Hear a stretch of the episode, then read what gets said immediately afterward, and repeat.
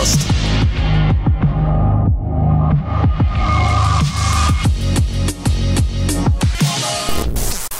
Здрасте, забор покрасьте. Завтракаст номер сто шестьдесят пять начинает свою нелегкую, тяжелую средошную работу, потому что сегодня среда, а мы обычно пишемся по понедельникам, но сегодня среда. Ну, так получилось, так вышло у нас. Вот. И сегодня в сто шестьдесят пятом Завтракасте участвуют. Я ваш ведущий Дмитрий Зампак. Из далекой Казани у нас Максим Зарецкий, Максим Голос. Голос Максим. Шалом. Шалом, шалом, хаверим. Спасибо. И из близкой нам Москвы, дружественного Москвабада, Тимур Сайф Альмулюки. Да, это я, только надо было сказать Сайф Альмулюк. Я не знаю, как правильно, но... Сайф Альмулюк, потому что это там старая древняя легенда, и, в общем-то, это довольно крутая фамилия, потому что это меч королей означает, на секундочку. Mm, ну ладно. Да, поэтому ничего не поделать. И, в общем-то, я вас всех категорически приветствую в этом добром времени суток. Вот, просто собрал бинго сейчас только что. И а, мы начинаем... Мы осуждаем, наш... да, давай. Мы начинаем, на самом деле, наш замечательный а, завтракаст номер сто шестьдесят пять. Знаете, такой прям вот ноябрьский такой... Э, э, с того, что нам занесли. Кровь вот. С молоком, ага. Я бы сказал, да. Ну. Нам, короче, занесли, пацаны. Э, как вы помните, в прошлом выпуске мы говорили про э, сервис такой, который называется More ти ви. Он же More ти ви, знаете. Ну, это, как говорится, на, на ваш вкус. Вот. И, а, в общем-то, он же More ти ви. Да, мы еще раз, в общем-то, как раз э, про него напомним, потому что довольно классный сервис, э, новый э, для просмотра, в общем-то, фильмов и сериалов. А еще там есть телевиз... телевизор. Ну, то есть вы там можете посмотреть всякие ю эф си, там, эн би эй, там и так далее. Ой, вот интересно, а если штуки? Я вот прямо сейчас на стриме нажму на ю эф си, он мне покажет что-нибудь? О, ты смотри. Сейчас тебе Хабиб ю эф си Fight просто. Night сто шестьдесят четыре, спорт, ю эф си Night сто шестьдесят три, двести сорок шесть. Короче, да, ю эф си работает, смотри-ка. Масвильд против Диаса, я даже не знаю, кто это. Ну, Блахович, был, да, Блахович да. И Жакаре. Максим, ты аккуратнее разговаривай. Это все-таки ю эф си, там, а не БТС, понимаешь, поэтому... Да. Но... Я бы на твоем месте был бы поосторожнее. Ты знаешь, я бы, я бы сказал что-нибудь, что я в другом городе, но в Татарстане это не спасет. Да, поэтому мы, мы уважаем... Госпо... Мы господ... уважаем, просто мы уважаем. Мы уважаем просто, как бы, понимаете. Вот, поэтому, в общем-то, в чем прикол? Что сервис, на самом деле, действительно довольно классный. Они очень быстро растут, они только-только вышли из беты, насколько я понял, буквально вот чуть ли не на днях. И они, у них большое количество эксклюзивных сериалов, которые в том числе не только русских, а, ну, в смысле, эксклюзивных русских, но и эксклюзивно выходящих именно у них день в день иностранных сериалов. А некоторые вообще есть сериалы, которые эксклюзивно только у них показаны в целом в России, типа того же самого там рассказа служанки. Вот. Поэтому вы можете воспользоваться промокодом Завтракаст. Он вам даст возможность получить там месяц бесплатной подписки. Нас уже в Твиттере все поблагодарили и сказали, что пацаны, мы будем использовать ваш промокод для того, чтобы смотреть эн би эй и ю эф си. Мы такие, окей, а как же сериалы Бондарчука? Не, не будем, да. ю эф си. Ну, короче, каждому свое. Да, это действительно так. Типа, не забудьте, что нужно будет подключить свою карту для автопродления, но вы можете потом это автопродление выключить, в общем-то, практически сразу же. Так что дело ваше. Вот, More ти ви, он уже More ти ви, довольно классный классный э, сервис, новый, дайте ему шанс, попробуйте. Ну, не понравится, не понравится. Понравится, ну, класс. Вот, и мы продолжим, знаете, с чего? А, с того, что нам еще раз занесли. Так. Нифига себе. А, нам опять занес э, магазин, э, который называется «С рукавами РФ». Если помните, это, это такие замечательные пледы с рукавами. Вот. И, в общем-то, мы хотим вам, в общем-то, посоветовать эти замечательные пледы, потому что у меня тоже есть один такой, он действительно классный. Вы можете совершенно спокойно на Новый год, знаете, когда вот вы мучаетесь, что подарить, короче, это довольно интересная штука. Можете пойти и это как раз сделать. Купите плед с рукавами.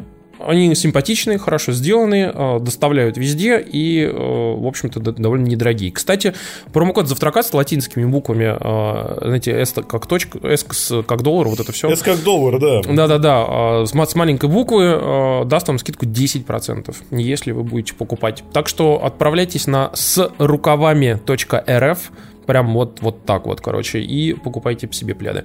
Слушайте, ну... Плед маме купила, семья довольна. такие. Ну, на самом деле, я честно скажу, у меня есть такой плед, он клевый. Отличный плед. То да. есть вот шумоизоляция на балконе, необычный кейс просто. Все будут говорить про плед, а у меня необычный кейс. У меня вот шумоизоляция на балконе сделана вот от АВК поглотитель шума на окне. Это этот плед. И он офигенно работает как поглотитель шума. Помимо а, того, что... Надо было его плед. На минеральную вату еще посадить. Чтобы полный комплект. А потом Макс такой берет его, типа, знаете, снимает, закутывается в эти все в рукава, короче, такой, знаете, как маленький Пепе такой ножками так делает, короче, и, и смотрит мультики. Вот. У нас главная новость недели. Так. Даже, наверное, по года, десятилетия. Ну, я, я, я серьезно, как бы, ну, новость десятилетия, пацаны, как бы, это серьезно. Новый Half-Life анонсировали. Я, я писал в канал, что эту новость надо э, воспринимать через точку. Знаешь, там типа Valve анонсировала игру слишком медленно по вселенной Half-Life. Но... Какое «но»? Нет. «Но» для ви ар. Что ж ты так больно мне делаешь, что у меня же сердечко-то заболело. Игра называется Half-Life Alyx, и, насколько пишет нам Арстехника, это приквел к Half-Life два. И, не один, ну, заметьте, кстати, да. Как, как, как мы понимаем, рассказывают про Алекс. Ну, что вполне логично. Ну, удивительно, да. И история будет в том, что там используются какие грави-перчатки или грави... Ну, короче, магнитные перчатки. Ну, короче, какая-то история того, что ты будешь использовать обе руки э, для э, ви ар-шлема, который эйч ти си... Ой, эйч ти си э, Valve Index. Она будет, а, она будет работать и на других шлемах, конечно же. Но на топовый ПК. Шлем на ПК. Когда Дима сказал это шлемах, я сразу под, подумал, что это какое-то еврейское слово. Шлем... Шлем... Шлемах. Шлемах, шлемах, шлемах, да, да, да, да. Это такой придурок, который все, во всем ви ар играет, знаешь.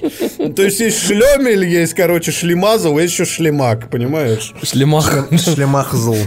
Шлемахзл, да. Ну. ну, в общем, пацаны, чтобы вы понимали, опять же, про эту игру, на самом деле, э, знаете, как говорится, вот, вот, вот самое любимое занятие Димы, знаете, когда э, выходит какой-нибудь анонс, он смотрит старые э, сливы на форчане, где-нибудь там, типа, и что, типа, получилось, что не получилось, вот. Ой, слушай, и... у меня тут недавно была история про Death Stranding. Я Давай. же лично писал нам в канал в году, mm-hmm. так, наверное, две тысячи шестнадцатом или, да, или там семнадцатом, Uh, те сливы uh, на фо чан, которые были про, по Death Stranding. Там знаешь, что было, какая была история? Там, короче, главная героиня, которая, вот это, как ее зовут, господи? Линдси Вагнер? Да-да-да. да, да. Лисиду? Uh, нет, не Лисиду, а вот именно Линдси Вагнер.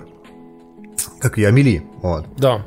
Она должна была быть в шлеме Пикельхельме из Первой мировой войны.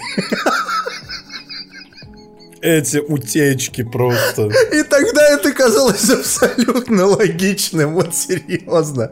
А и, и, и там типа разговаривали про геймплей, и якобы человек а, работал вместе с Дель Торо в съемочной группе, и он говорил, что игра представляет собой экшен, где тебе надо охотиться на тех пятерых людей, которые там в заставке висели. Ну, ты помнишь, да, эту историю? Ну, ты знаешь, я помню, что такой же был слив как раз по поводу... Там, это был году тоже две тысячи восемнадцатом или две тысячи семнадцатом, о том, что там чувак рассказывал, типа, что вот он там тоже, типа, работал с кем-то там, что-то там, и рассказывал про то, что, типа, главный герой...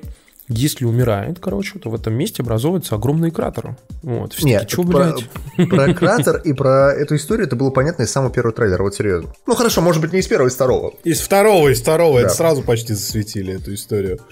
Я могу сказать, что я вот сейчас играю в Death Stranding, я прошел явно дальше, чем вы оба. Я в начале и... третьей главы. И, и я могу сказать, что фанаты, вот которые, знаешь, там писали, моя теория того, что теория, происходит, да, еще да. до выхода игры... Они угадали очень многое. Ну, то есть, реально очень многое. И ну, поэтому, если ты следил за этой темой, то ты такой, угу, Кодзима сделал вот так, да? Ну, понятно. Ну, ладно, да, хорошо. Я, я нет, я не ну, против, но как бы... Кодзима просмотрел все эти видосы и такой, о, охуенная идея, да. Ну, хорошо, давайте, давайте вернемся к теме. Ну, вот Half-Life Alyx. Там что слили? Смотри, все говорили, во-первых, что типа Valve, Valve делает игру для ви ар последние типа два года. Все говорили, вот игра для ви ар, игра для ви ар. Как бы все думали, что за хуйня они там сейчас сделают, какую-нибудь Dota в ви ар. Вот. В итоге оказалось, что они делали именно вот эту игру. То есть они якобы минимум два года ей занимаются. Вот. Потом говорили о том, что после того, как внутри движка Source два засветились названия оружия про какие-то перчатки. Mm-hmm. Что-то типа грэбити, грэбити грэбс или что-то такое как-то. Гигити, в общем... Гигити, гигити. Да-да-да. Скидадол, скидудол, юрдик из нау нудол.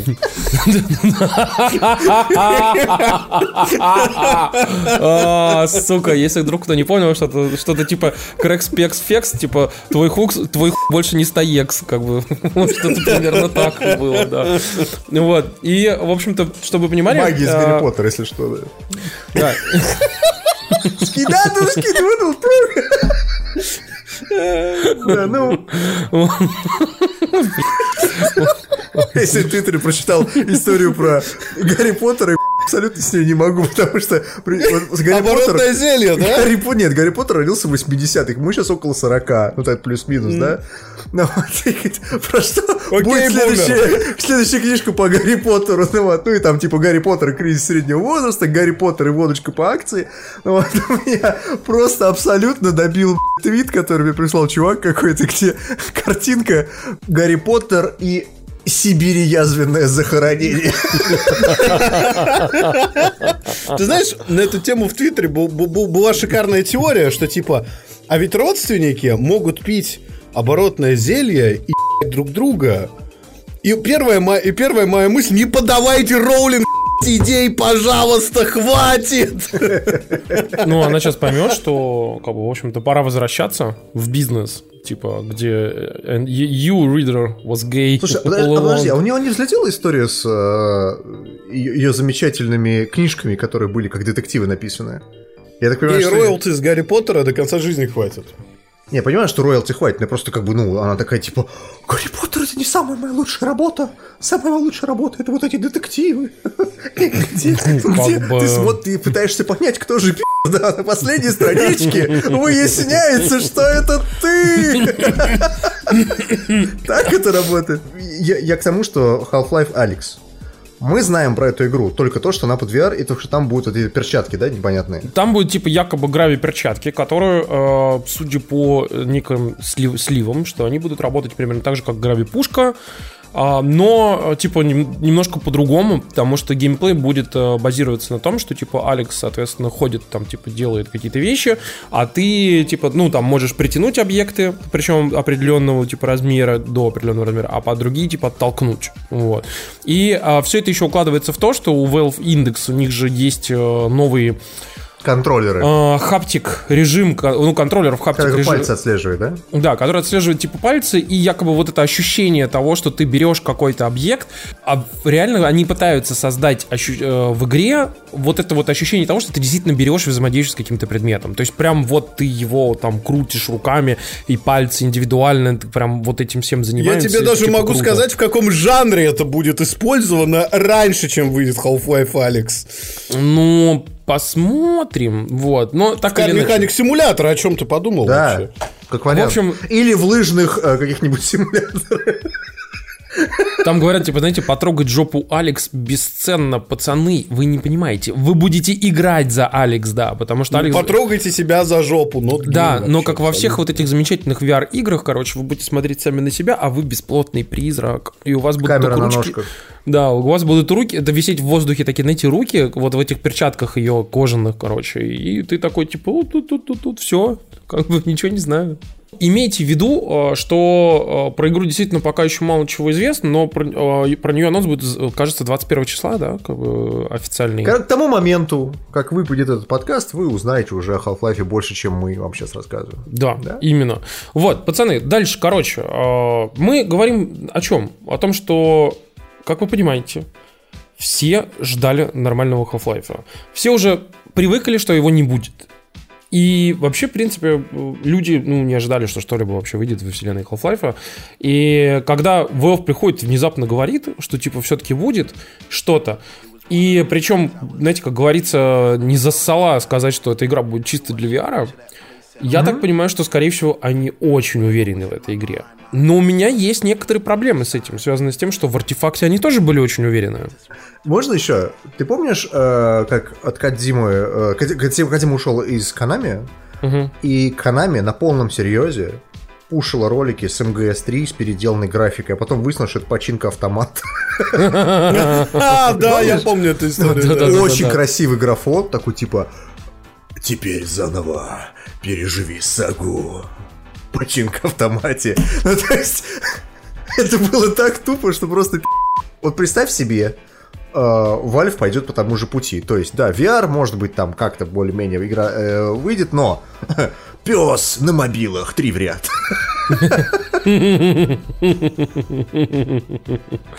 Ну, прокачай хэдкраба.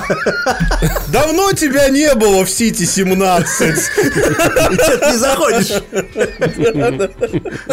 Короче, в общем, вы знаете, я очень боюсь, что может оказаться, что игра будет говном, потому что большая часть людей, которые работали над вселенной Half-Life, ушли из Valve. Вот. И, соответственно, это будут новые.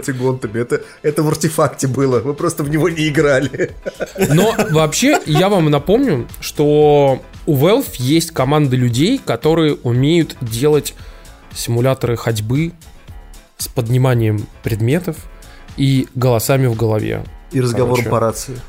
И разговором по рации. Вот. Потому что напомню вам, что компания Campo Santo, которая сделала в свое время Пожнадзор, он же Firewatch, они, в общем-то, принадлежат компании Valve на данный момент. И там была очень смешная ситуация. Я писал несколько месяцев назад в, в Твиттере смешной твит, такой, знаете, угарный твит, типа, а, пом- а помните In the Valley of Gods? Типа, такая вот игра от Campo Santo, которую купил Valve, да? И я тоже не Который помню. Который сказал, что они помогут ее доделать. Да, mm-hmm. да, и Valve да, тоже да. не помнит. И Valve тоже, как да. оказалось, не помнит, потому что у всех людей, практически у кого есть там публичные твиттеры, и у кого было написано, что они работают над, над игрой In the Valley of Gods, внезапно, единомоментно упоминания In the Valley of Gods пропали. Вот. И я не удивлюсь, если, знаете, была такая игра, где-то такая вот сильная женщина, ходишь по пирамидам, по пустыням, у тебя есть некая компаньонка, короче, ты решаешь всякие загадки, общаешься, решаешь всякие психологические дилеммы, а потом приходит Габин и говорит, да, отличная игра, хорошо, хорошо, а под ви ар сделаете? Да, сделаем. А можно поменять девушку на другую девушку? Ну, какую? Ну, ну там вот есть девушка одна. На мужчину. Ну, как бы, такая девушка, вот Алекс зовут, можете на нее поменять? Они такие, ну, можем. А что за девушка такая? Ну, теперь вы делаете Half-Life. Они такие, ммм. Окей. я, я, я, я уверен, что, скорее всего, так и было. Под ви ар. Под ви ар, да. да. При этом вы должны понимать следующее. То есть, поскольку у нас у большинства слушателей, я уверен, ви ар нет, потому что поехавших мало, типа меня. Э, вот эта игра, она автоматом завязана на трекинг рук. И из нее выпадает огромное количество людей, у которых ви ар есть. То есть, даже если у вас есть ви ар, вот у меня, например, есть пи эс ви ар, и скоро появится Oculus Quest. Но я не попадаю в целевую аудиторию этой игры, не смогу в нее поиграть, потому что там нет трекинга рук, ну вот такого вот перчаточного. Вот подожди, а, а с чего ты решил, что там не будет какой-то, ну... Я уверен, что там не будут... Будут упрощенные механики, я, скорее будет упрощенное всего. Да, управление. Это как у меня, например, знаете, вот покачать би би, я просто кнопочку зажимаю одну, и вот это всю ебаную, знаете, типа покачать контроллер вот в пизду, короче, я просто нажимаю и все. И здесь то же самое будет, скорее всего, типа нажал, типа предмет притянулся и все. Вот эти все об- об- облапывания там пистолетов, короче, вот это все всего не будет там.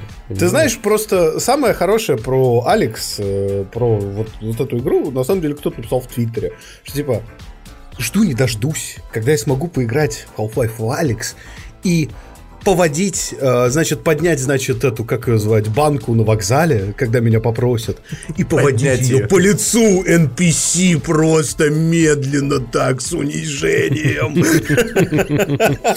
Ты вот так, типа, такой скептично к этому относишься. Я практически уверен, что когда она выйдет, она будет поддерживать абсолютно все шлемы, разные абсолютно схемы управления, и ты поиграешь в нее через свой пи эс ви ар, через, как там софт назывался, для того, чтобы под Windows его запустить. Ну, в общем, через нее. Вот. И я уверен, что игра будет хорошая. Проблема в том, что лично я, например, собираюсь ее смотреть на Ютубе. Я не собираюсь в нее играть. А почему нет? Ты, ты в курсе, что ты даже можешь на iPhone каким-то там образом стримить пи эс ви ар? Через Иврем. Я тут выяснял недавно, сколько стоит вершлем. Ну вот, вот современный, да, нормальный, хороший вершлем. Угу. А, и если его покупать не там в США, чтобы он к тебе шел хер знает сколько... С, через там посредников каких-то. А вот если вот я его хочу купить в Москве, вот прямо сейчас, завтра пошел и купил. Ну да. Так вот, Valve э, Index в Москве стоит, самый дешевый я нашел девяносто пять тысяч. девяносто пять тысяч это компу, который должен тянуть эту ерунду. Ну то есть ладно, комп у меня есть, но у многих-то mm-hmm. его нет. А, ну допустим, еще тысяч там шестьдесят-семьдесят, может быть даже сто на комп. Ну то есть двухсотку вот так возьми, отдай для того, чтобы поиграть в ви ар-игру. Вряд ли многие на это пойдут. Ну, вряд ли. А с другой стороны, у нас есть куча всяких, э, как они называются, игровых клубов, в которых есть ви ар. Аркады. Да, и ты можешь пойти и поиграть. И наверняка эта игра будет там стоять по умолчанию. Потому что мне кажется, что Valve в очередной раз пушит свою историю, как они пушили в свое время со Steam. Если вы почитали бы когда-нибудь истории о том, как народ хуй***л Steam в две тысячи четвёртом году, и там писали, что типа «Да какой м***к в здравом уме будет игры качать из интернета, если их можно купить на диске». И... Вот я прям помню это, как у меня был Джевел с да, Half-Life два. И все с этой хуй бомбили. Без исключений. Никому не нравился Steam. Это было в две тысячи четвёртом году. Сейчас повторяется ситуация с ви ар. Все такие, ага, нахуй нужен и так далее. Я практически уверен, что если у Valve выгорит, то это будет та игра, ради которой ты пойдешь покупать шлем. Для чего это нужно? Для того, чтобы был хотя бы один единственный систем-селлер для Valve Index. Ну, потому что остальные игры, ты можешь на них просто хер забить. А тебе реально нужна такая игра, которая тебе продаст это железо. Это, кстати, парадокс, но я с Димой согласен, потому что пи эс ви ар ведь на самом деле, при том, что он мне очень нравится, это, ну, одно из самых дешманских ви ар-решений. Там очень хуй трекинг у контроллеров, там не очень хорошо раскиданы некоторые моменты, но при всем при этом там есть Астробот, там есть Blood and Truth, там есть еще куча игр, реально охренительных игр, ради которых не, не впадло взять шлем. Ну и сам шлем стоит сейчас двадцать тысяч в среднем. Ну, да, можно даже еще дешевле, чем на всяких там... Да, за пятнадцать можно урвать на черных пятницах всяких. Да. Даже я то уже есть... думал о том, что вот сейчас как бы будет да, взять, не взять, но потом я вспомнил, что скоро же выйдет пи эс ви ар два... Это скоро еще на два года растянется. Да, да, да, не забывай об этом. Вряд ли он выйдет на старте пи эс пять. Я просто к тому, что вот систем-селлер. Half-Life новый, возможно, хороший, возможно, плохой, мы не знаем, но я уверен, что к тому моменту, когда вы послушаете этот подкаст, если вы слушаете его в записи, уже покажут, да. Его уже покажут, мы уже будем знать, что это такое. И вы такие, господи, они серьезно это обсуждают, блять. Вот знаете, вот есть там типа Nintendo Direct, все такие, о, там ебаться вообще анонсы. Есть там PlayStation Direct, то, точнее, как он там, PlayStation... State of Play. State of Play, все такие, типа, о, там Last of Us трейлер показали. И тут, типа, Microsoft такая, hold my fucking beer, короче. Сейчас вот я вам покажу свой, там, Xbox Direct, условно. икс девятнадцать он называется. Да, пацаны, что показали? Я, потому что я не смотрел, короче, я был немножко занят. Димка, можете рассказать, что вообще крутого показали? От чего Димка, вы прям такие... Крутая была игра от Rare, потому что тебе она понравится абсолютно. Она выглядит очень мультяшно, но я она красивая, трейлер. Прям красивая-красивая. Но это игра от Rare. Ну, подожди-ка, подожди. По-моему, там будет онлайн-компонент какой-то. Ну, подожди, подожди, если это будет...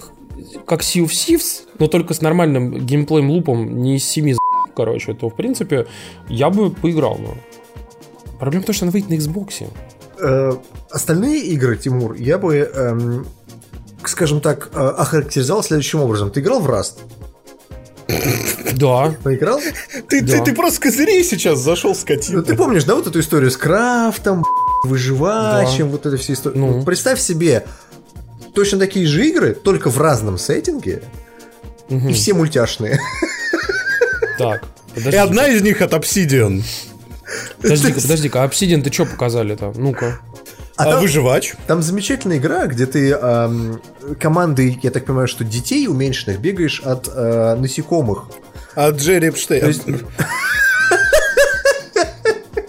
Я, Напомню, кстати, что, знаю, что он, он сам себя, себя не да. убил. Да-да-да. Важно напоминать, да. А, Ты бегаешь маленькими детьми от э, гигантских насекомых. Оборотней, жуков-оборотней. И строишь там свой лагерь и прочее. Ну, ты, короче, я просто на все это смотрел и думал... Раньше, когда показывали видеоигры, неважно, там Sony показывала, там Nintendo или еще кто-то, все напирали на то, что вот типа реализм, да, ну то есть как бы там, вот у нас есть такой графон, всякой графон, и вот это классно, и вот это замечательно, и вот это клево. А сейчас ты смотришь на вот то, что показали, такой думаешь... А почему это опять игра, которая стилизована, типа, вот, ну, как, знаешь, такая, типа, под мультик? Под мультик, да. Зачем это делается? Ну, то есть, на кого это, блядь, играли дети?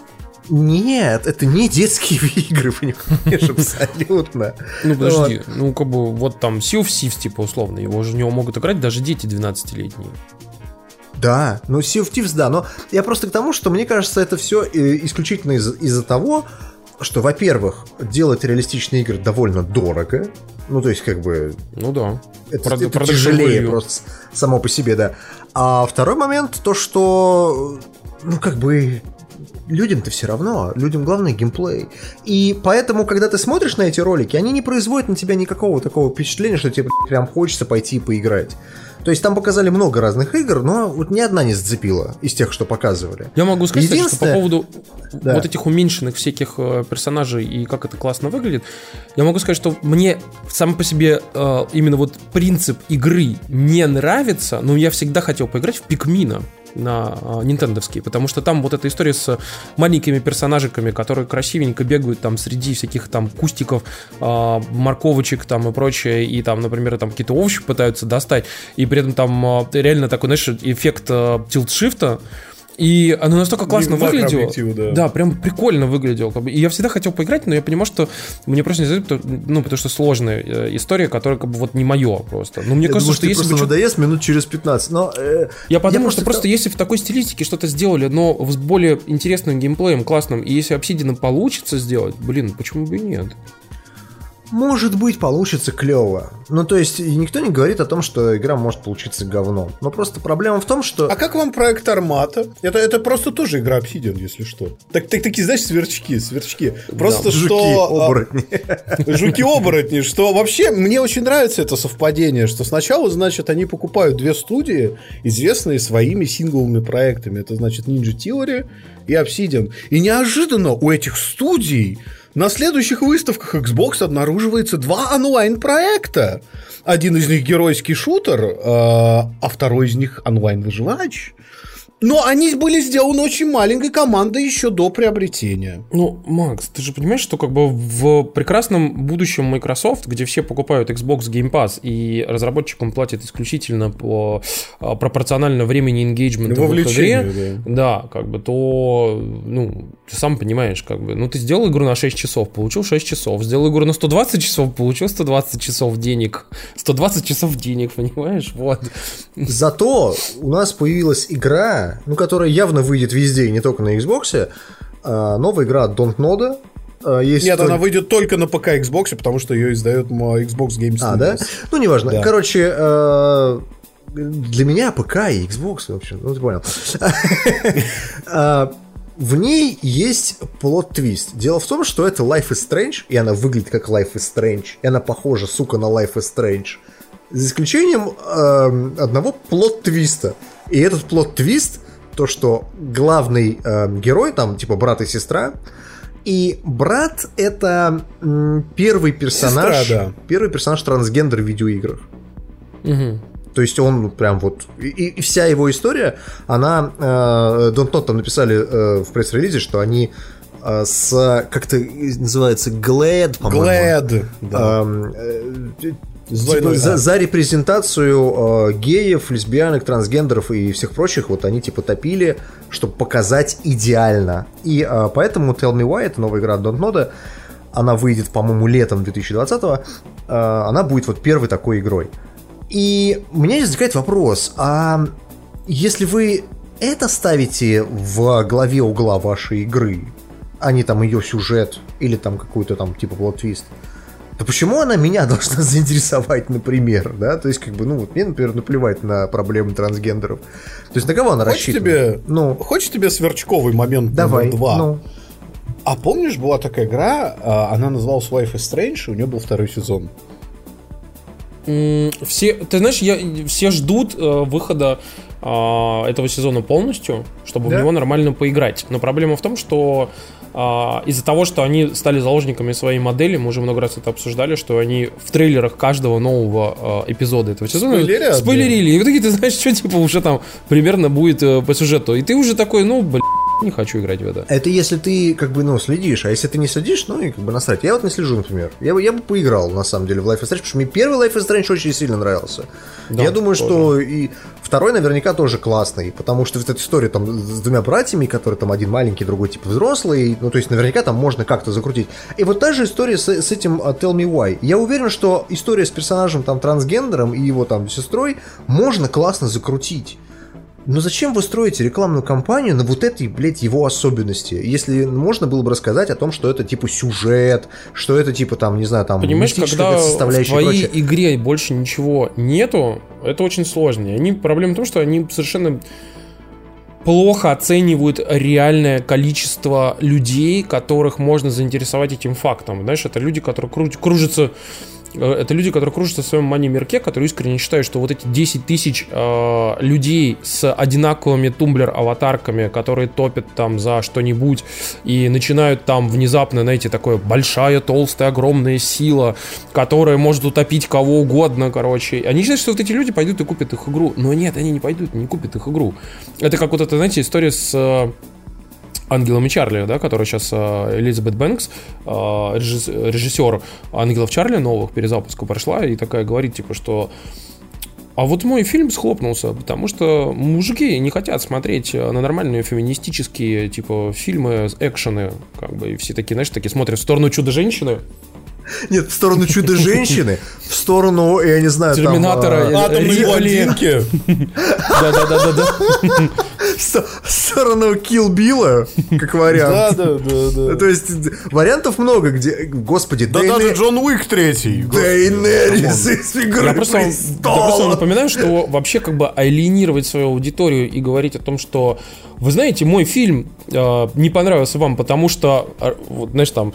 Вы там не любите лесбиянок, или вы там, типа, не любите расовую репрезентативность и прочее. Это, наверное, самый худший путь. И я напомню вам, что Райану Джонсону, Райан Джонсон. Райану Джонсону это явно будет стоить карьеры, потому что, судя по последним сливам, а, знаете, чувак, который просто не пи***л, а молча делал, Джон Фавро, который, мы поговорим сегодня еще про «Мандалорца», просто тихо, просто тихо делал, да, короче. Сейчас чуваку уже проще говорят, что, скорее всего, он будет следующую трилогию снимать. Уже как бы, просто там, в, прям... в случае э, тех же самых «Ангелов Чарли» вот, говорят, что, типа, ну, первые же были хорошие, первые плохой пример, потому что первые как раз сексистская агитка, ну, с точки зрения вот всей этой истории, да, потому что, типа, голожопая блондинка там виляет задом в самом начале, если помнишь. Это, помните, был такой фильм «Барбарелла».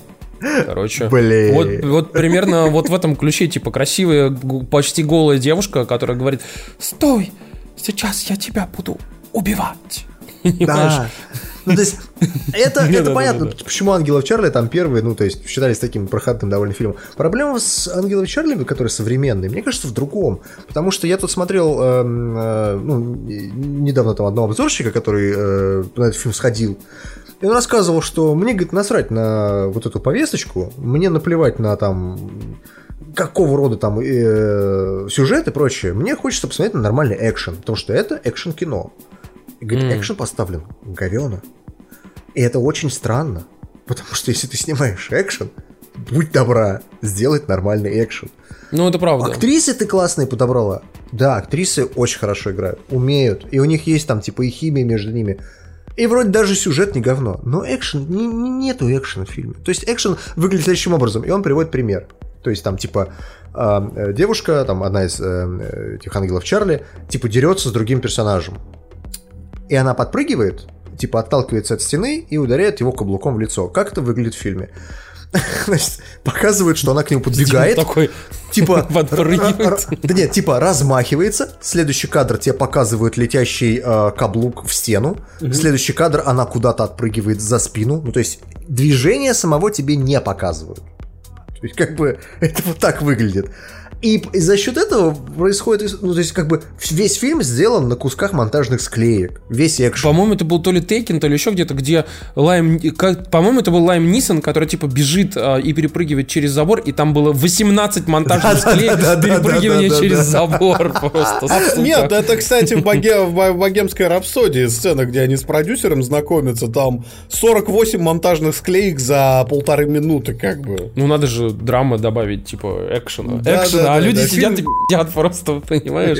Я, кстати, напомню тебе, что был такой фильм, по-моему, назывался «Массакр», что ли, где четыре человека сидят в квартире и просто разговаривают.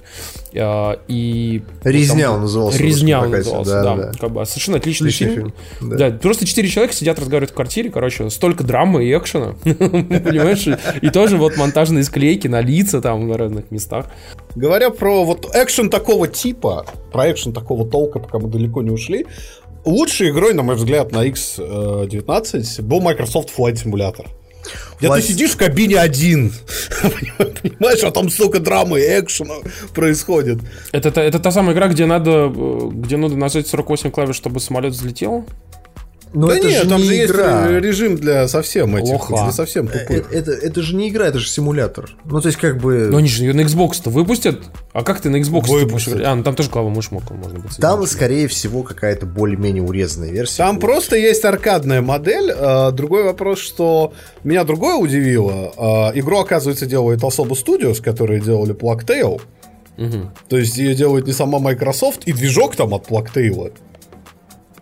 Так, окей. Это... Подожди, Plague Tale, это Tale of Innocence? Это тот, который рассказывал. Да, да, да, да, да, да, да, да, да, да. Ну, в общем, так или иначе, ребят, Flight Simulator наконец-то показали еще, там довольно все классно. Ремастер Halo Reach, короче, тоже уже показали. Его можно будет прям в ближайшее время уже купить, его можно уже заказать. Я как Sony Boy со стажем, так. Я в первый же день анонса пошел и купил себе коллекцию Halo на ПК. Так. Ну и чё, короче, ты чё, запустил прям, поиграл. Она в декабре и... выйдет на ПК. Она третьего декабря появится. В декабре выходит. Не, я говорю про остальные, это типа игры, не? Не? Нормально? Если... В смысле, их, их нельзя я запустить? Х... Вообще, подожди-ка, а вот Halo, там же, по-моему, уже, там вышел же, по-моему, вот это Halo Master Chief Collection же, вроде бы. Давай я тебе объясню, давай я тебе объясню, смотри. Давай. Uh, Halo Master Chief Collection вышла в две тысячи пятнадцатом году, когда у меня был Xbox. Это я понимаю. Она на ПК же, она вышла вот только-только. Подожди, давай договорим. Давай. В две тысячи пятнадцатом году она вышла на Xbox. И там были все части Halo, кроме о ди эс ти и кроме Рича. о ди эс ти потом добавили спустя полгода, или там, не помню, сколько прошло.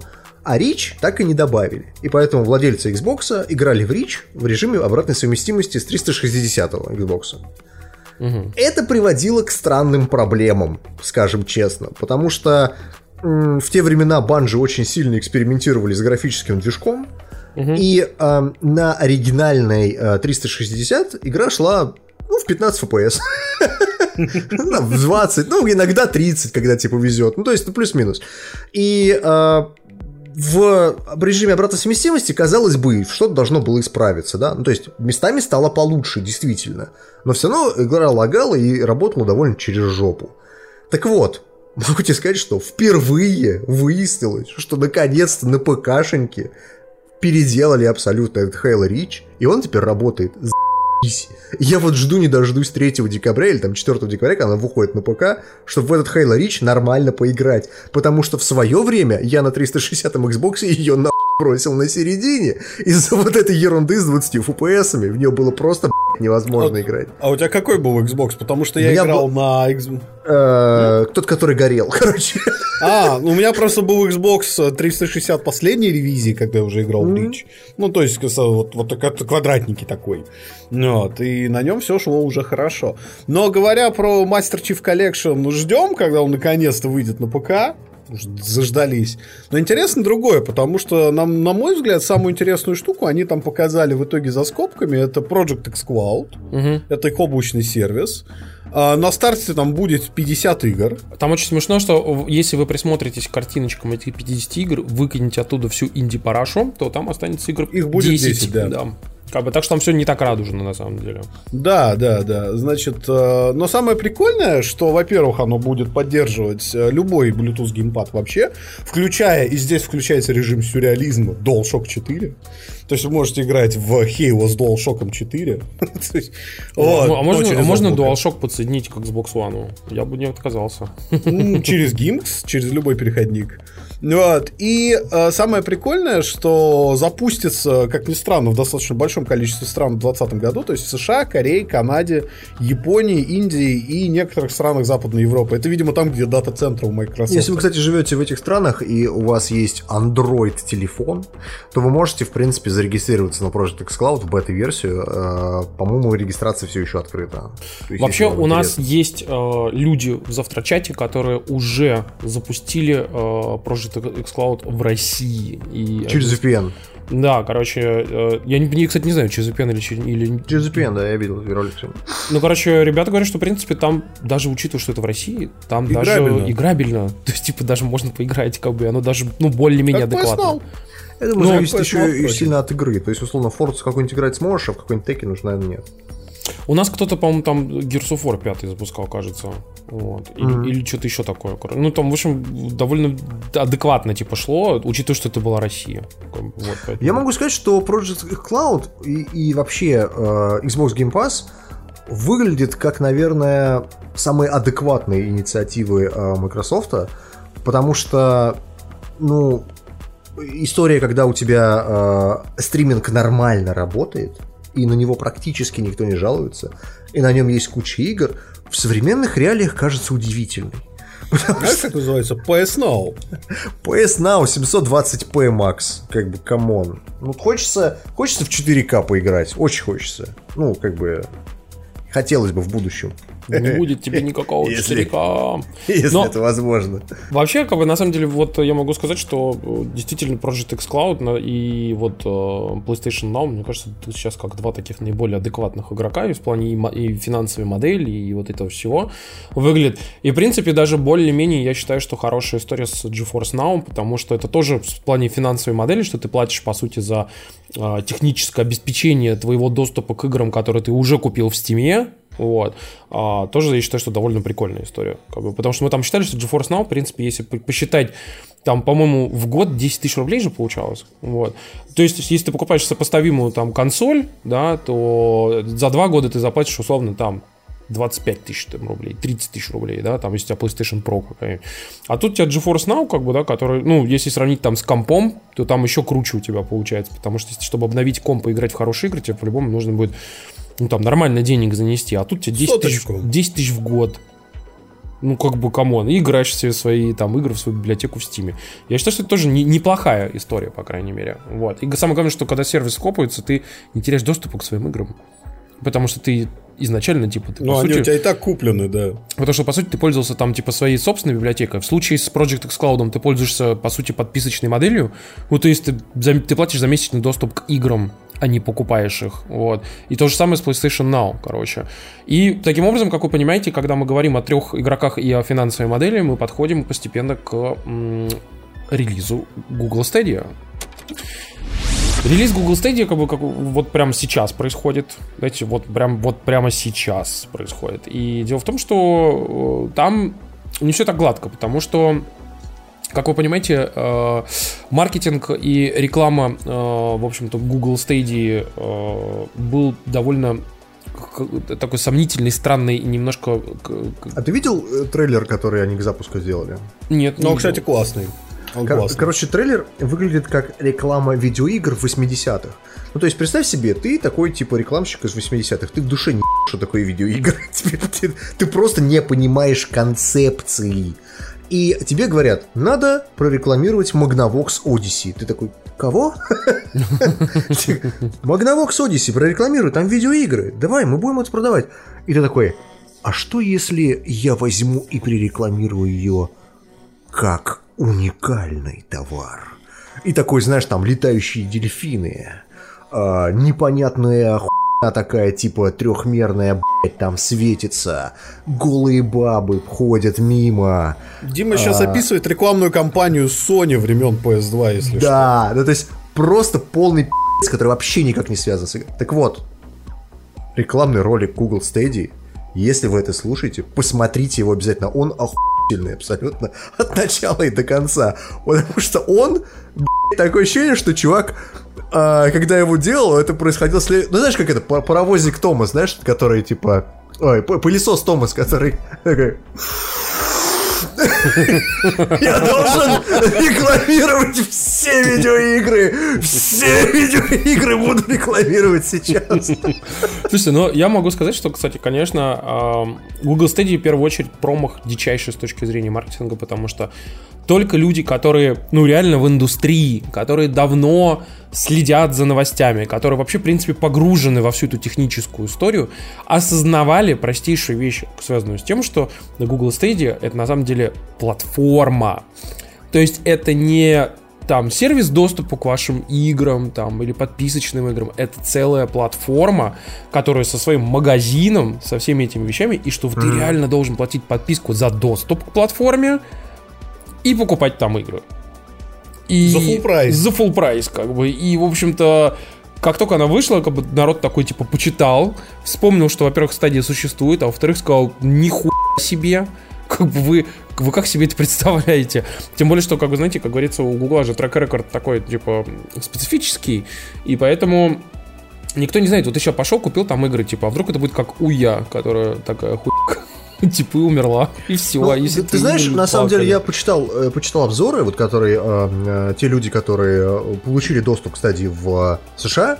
Э, я посмотрел пару видеороликов. Э, один из самых смешных — это ролик у Giant, Giant Bomb, где э, они включили... Э, Just Dance играли, да. Just Dance, да, на стриме танцевали. Б***ь. Это так смешно, когда... Под Bad Guy причем. Когда, когда, знаешь, типа под... Как ее? Би, Билли Айлиш? Билли Айлиш, да. Билли Айлиш, да. Э, танцуют сорокалетние мужики. Причем такой адской одышкой. Делают вид, что абсолютно все нормально. Это они просто так стадию тестировали. Ну так вот, эм, я посмотрел обзоры, посмотрел ролики. Э, я тебе могу сказать, что не все хуйсят стадию. Далеко не все. У кого-то она работает очень и очень хорошо. Такие люди есть. И которые абсолютно всем довольны. И все, что стадия им предоставила, э, то есть им нравится. Но они все абсолютно ругают финансовую модель. Потому что никто не понимает... Ну хуя тебе покупать в ней видеоигры.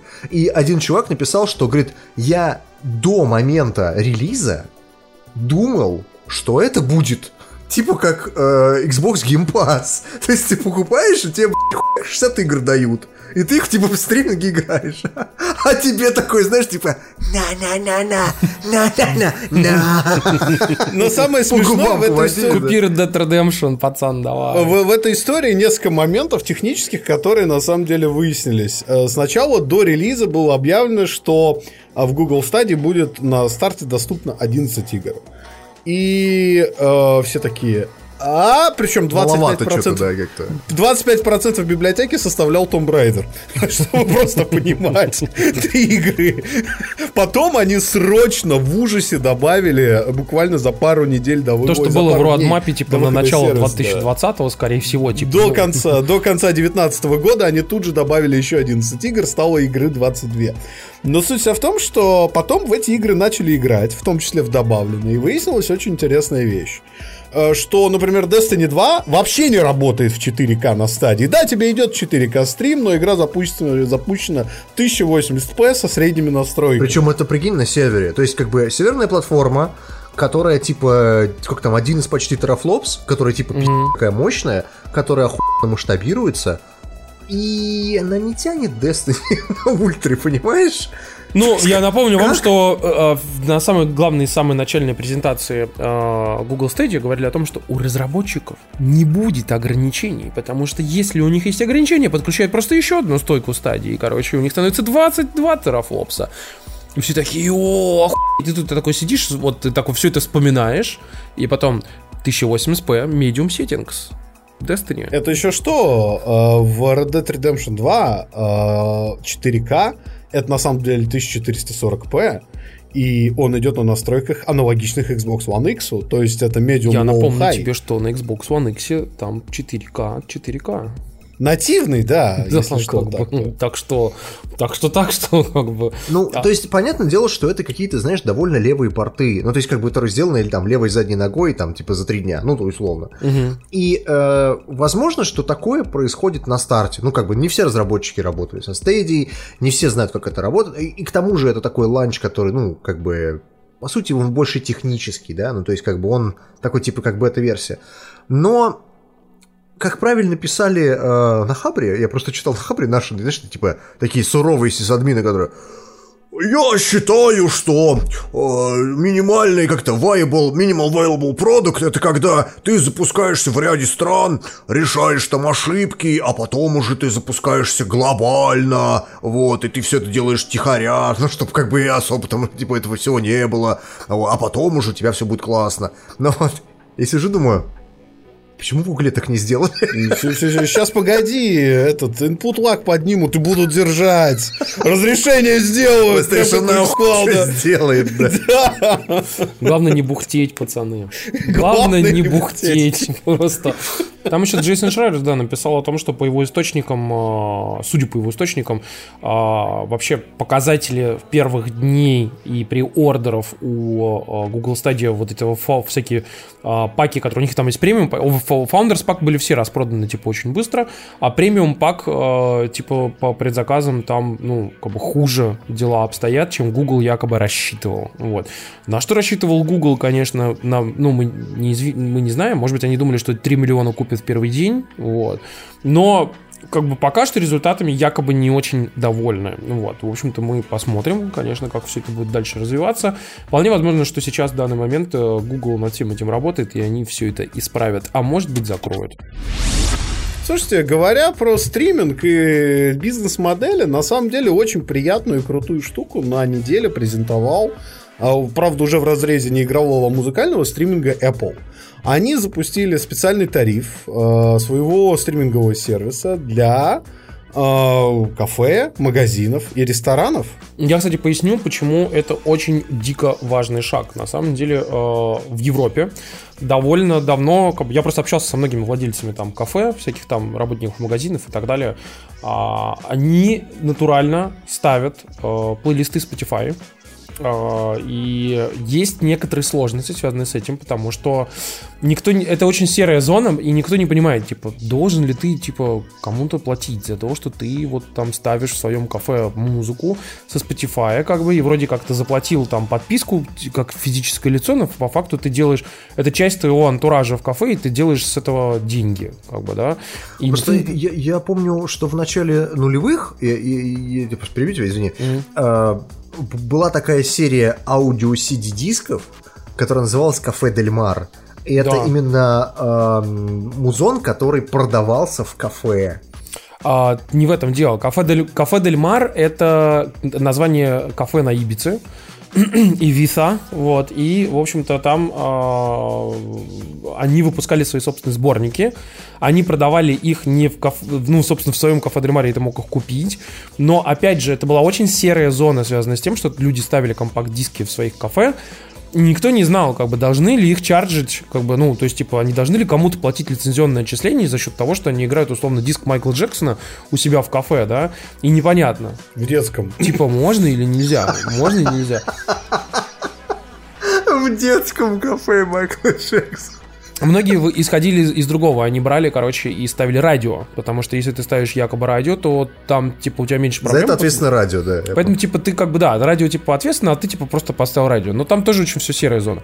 В данном случае... Представляю себе, ты, представляешь, включаешь э, в современном кафе радио э, какой-нибудь, я не знаю, там, Юмор эф эм, и там, знаешь, там реклама средств от простатита, там... Потом какой-нибудь концерт комеди-клаба, а потом, блядь, песни группы «Воровайки», блядь.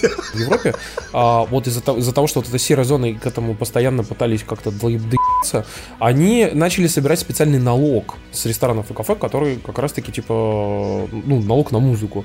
И он зависит, типа, от площади, количества, там, типа, телевизоров, там, динамиков и прочего. Я, я помню, а что ты говоришь, кто, кто собирал налог? Налоги собирает правительство как бы в свое местное, что-то типа а, типа нашего российского РАО, которому тоже платит вот, у нас радио и все. Я понял. Вот, это типа, процент этого такого Михалкова. Типа авторское сообщество, и те типа берут и отчисляют бабки равномерно типа всем артистам, как бы. Хотя я знаю, что там есть очень много проблем с этим связанных, но мы, мы как-нибудь в другой раз про это поговорим. Но самое главное, что Apple пошла на вот такую штуку типа и сделала наконец-то нормальный там типа стриминг Apple Music со специальными отчислениями, которые ты можешь делать, по сути, как бы для артистов. И как бы, я уверен, что, скорее всего, эта подписка она типа, ну, существенно дороже. И явно там как бы с, с учетом всех твоих локальных там особенностей и прочих вот этих вещей, и что, что это очень круто. Вот. И, в принципе, вообще в целом я могу сказать, что вот эта практика различных плейлистов в различных ресторанах и кафе, например, в том же самом Spotify, это дико классно, потому что, например, ты приходишь в крутое э, кафе, где-нибудь там в Барселоне, и там прям играет охренительная музыка, одно за одним. Ты приходишь просто к ним и говоришь: ребята, а что играет? Они говорят: да чувак, просто подпишись на наш плейлист, типа, оно и брендированный плейлист кафе. Угу. Понимаешь, как бы, и там типа сто треков. Вот, и ты такой просто офигеть. Берешь, просто подписываешься. У тебя в голове возникает типа четкая ассоциация. Ты слушаешь этот пл- плейлист, он брендированный. Ты вспоминаешь, что это вот было вот в этом кафе. Ты думаешь, что чуваков классный, офигительный музыкальный вкус. Туда приходишь еще раз. И это как бы вин-вин для всех. И при этом как бы, если еще и отчисления попадают, собственно, артистам, которых ты там слушаешь, то это тоже очень классно. Вот. Там пишут: а зачем приходить еще раз? У тебя же уже есть плейлист. Ну подождите, а если там еще и классно готовят, и хорошая атмосфера в целом, ну камон. Ну, как бы, я могу сказать, что это вот не, не так работает. Ты дом, так можно так-то. Это работает не так. Ну, короче, в общем, я рад, что Apple Music пошли это на, эту, классная на эту история, историю. Да. Да, как бы это круто. Это специальный блог с генеральным директором Skill Factory Александром Ерошкиным. И мы полчасика поговорили про смену профессий, про работу будущего, про перспективы образования в России и про то, как... Когда ты хочешь, когда ты стал, ну, знаете, вы там, типа, геолог или там какой-нибудь бухгалтер, и вы внезапно захотели стать программистом. Типа, и что с этим делать? Поменять полностью свою профессию и выучиться на что-нибудь новое. Какие у вас плюсы и минусы этого подхода? Да. Генеральный директор, один из кофаундеров, насколько я понимаю, Skill Factory, это Александр Ерошкин. Всем привет. Привет, Саш. У нас, соответственно, Саша, что тут буквально вот, знаете, человек образования. Ты сейчас с нами пишешься, насколько я понимаю, находясь в каком-то вузе, правильно? Да, да, в одном из э, топовых технических московских вузов. Это О. какой, интересно? Сейчас все остальные обидятся. Какой-то, да, я понял. Нет, я же сказал один из, поэтому уже не должны обидеться. Я сейчас в Миссиси. Мы тут проводим наш такой instructional design meetup. Это модно называется. По сути, это такая встреча методистов онлайн-образования. Нифига себе. Понятно, ясно. Но вообще это круто, на самом деле, что вы, я так понимаю, развиваете еще и комьюнити всех этих штук, связанных с онлайн-образованием, правильно? Да, безусловно, потому что, на самом деле, специалистов э, прям такого современного образования, онлайн-образования в том числе, не очень много, и мы стараемся тоже что-то делать, ну, там, не только там для себя, э, внутри себя какие-то эксперименты проводить, рассказывать и наружу, и, то есть нам интересно и самим делиться опытом, и чтобы, ну, к нам приходили люди из других компаний и тоже что-то рассказывали. Так, ну вообще я тогда для наших слушателей немножко прореитерирую, что, в общем-то, Skill Factory — это онлайн-школа, которая занимается тем, что, в общем-то, обучает на перспективные профессии, вот, ставя себе цель, чтобы, в общем-то, люди могли работать в чем-то нормальном, перспективном, интересном и лучше интегрироваться в современное общество, ну, насколько я, по крайней мере, это понимаю из всего того, что я видел, вот. Все и, так, все так. И именно, как бы, грубо говоря, условно, там, человек не хочет быть больше геологом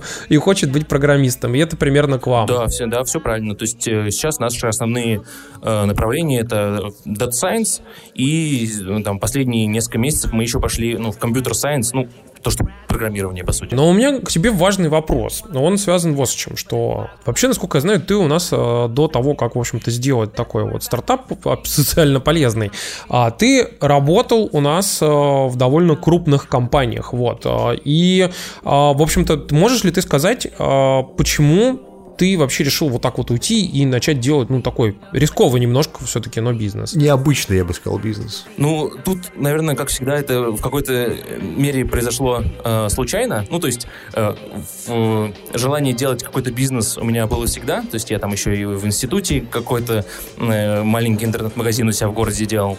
Но э, вообще с онлайн-образованием я познакомился, когда в, ну, пошел работать в нотологию. Это э, одна из крупнейших тоже онлайн-школ. И там я узнал, что вообще такое существует, что это на самом деле очень интересно. После этого я перешел, ну, и это, собственно, определило на самом деле то, то, чем я сейчас занимаюсь. И потом после нотологии я перешел в Яндекс работать, потому что мне было интересно э, поработать в крупной корпорации и посмотреть, как там это устроено. И там, конечно, я очень много всего нового узнал. Вот. И э, после этого, после того, как я там два года проработал, мне Саша Турилин, еще один сооснователь э, Skill Factory, предложил э, делать что-то вместе в EdTech, и я, конечно, согласился, потому что, ну, это одна из тех областей, мне кажется, которые, ну, во-первых, очень меня драйвят, а во-вторых, еще и э, действительно являются социально полезными. Вот все вот эти замечательные профессии будущего. Как ты считаешь, почему им не учат, э, ну, просто вот в обычных вузах? Или там в каком-нибудь условном там колледже? Вот это, кстати, вопрос хороший, потому что ты как раз сейчас находишься в вузе. Вот там учат таких профессий или нет? Вот условно там программистов питона как бы в обычном каком-то, по сути, в любом вузе там. Или, например, там дата-сайентиста какого-нибудь, или продакт-менеджера. Вот просто в обычном вузе учат, как бы, или это редкость? Это довольно большая редкость, и я это связываю, на самом деле, с тем, что эта область очень динамично меняется. То есть у нас высшее образование хорошо в каких-то фундаментальных штуках, ну, там, математика, да, физика, которые, ну, мало меняются. А если говорить про программирование, про data science, про всякие современные специальности, они настолько динамично изменяются, ну, там, год назад, условно, там, одни технологии, через год совсем другие. И, на мой взгляд, э, такое традиционное классическое образование просто не поспевает за этим темпом изменений, ну, ввиду, ввиду разных причин. Поэтому, безусловно, ну, поэтому и существуем мы и там другие онлайн-школы, просто потому что с этой задачей э, то там забюрократизированное и достаточно такое инерционное э, классическое образование просто, ну, не справляется. Ну подожди-ка, вот у нас есть, например, какой-нибудь условный там университет, университет политехника де Каталунья, да, там под Барселоной. У них есть там условный компьютер-сайенс. Они берут тебя там и учат каким-то фундаментальным вещам о том, как типа работают процессоры, как там работают вообще, ну, там на самом низком уровне там вообще компьютеры, как нужно с ними там, соответственно, дальше работать, там какие-то, ну, языки программирования типа условного там, там Objective-C там, или там C++, вот это все. Почему у нас э, вообще довольно мало людей, которые, ну, там, мало вузов, которые учат хотя бы вот таким вещам, кроме совсем уж узкоспециализированных таких? Почему, грубо говоря, люди, вот, людей не учат там на бэкэндера, например, э, чтобы он мог спокойно выйти из вуза там и хотя бы пойти каким-нибудь джуниором там в Яндекс, условно? Создать программу в вузе, ну, как я это вижу, да, я там не глубоко погружен в вузы, это довольно-таки большая там проблема, да, там, как, как ее нужно там согласовать, для нее должны быть какие-то стандарты, утвержденные Министерством образования. Это там программа магистерская там, или бакалаврская должна быть там согласована, опять же, с этим министерством, да, то есть есть какие-то, ну, ты просто привел в пример какой-то иностранный вуз, да, там mm-hmm. система образования немножко по-другому устроена. Более того, там даже все вузы, они э, там коммерческие, да, там, там тот же, тот же там Гарвард, Стэнфорд, они, у них по-другому и, ну, и деньги у них, источник доходов у них другой совсем, да, и э, структура совсем другая. То есть у нас наше образование просто вот таким образом устроено, что оно с этой задачей не справляется. Блин, на самом деле, это, если честно, очень жаль, потому что, опять же, вот так вот приходят люди, да, и хотят учиться на что-то перспективное, да, а им предлагают там условного там финансиста или юриста, как бы пиарщика и журналиста, и они такие, ну вот, или на завод идти работать. Но, кстати, вот опять же, по поводу профессии будущего программирования, и, ну, так это, так скажем, у нас так самая ход тема вообще, и все, в общем-то, хотят туда пойти. Но что делать вот людям, которые, в принципе, не заточены под то, чтобы быть программистом, там, типа, ну, то есть у которых там со структурным аналитическим мышлением там вот не очень, как бы. Проблемки вот, имеются, скажем так. Да, да, как бы вот, э, и там люди не очень хорошо как бы в программировании даже, в принципе, могут рубить там или, не, ну, не заточено. Окей, вот им куда податься? Что им делать в будущем? Ну, во-первых, мне кажется, что такая, ну, незаточенность по, по, под программирование, под структурное мышление, это их такое собственное ограничение, потому что, ну, понятно, что потенциал у всех разный, да, там и там, гениальным каким-то ученым, физиком, математиком, дата-сайентистом может стать э, не каждый, при этом, ну, как бы до какого-то там базового уровня при должном уровне э, желания и мотивации, э, точно может там, любой э, дойти. Опять же, это может быть просто не близко, и для этого может не хватать мотивации, да, то есть, ну, если человек э, придумал себе, что он хочет, но по каким-то причинам не может, просто надо идти и пробовать, да, как бы все будет хорошо, точно у, у него получится.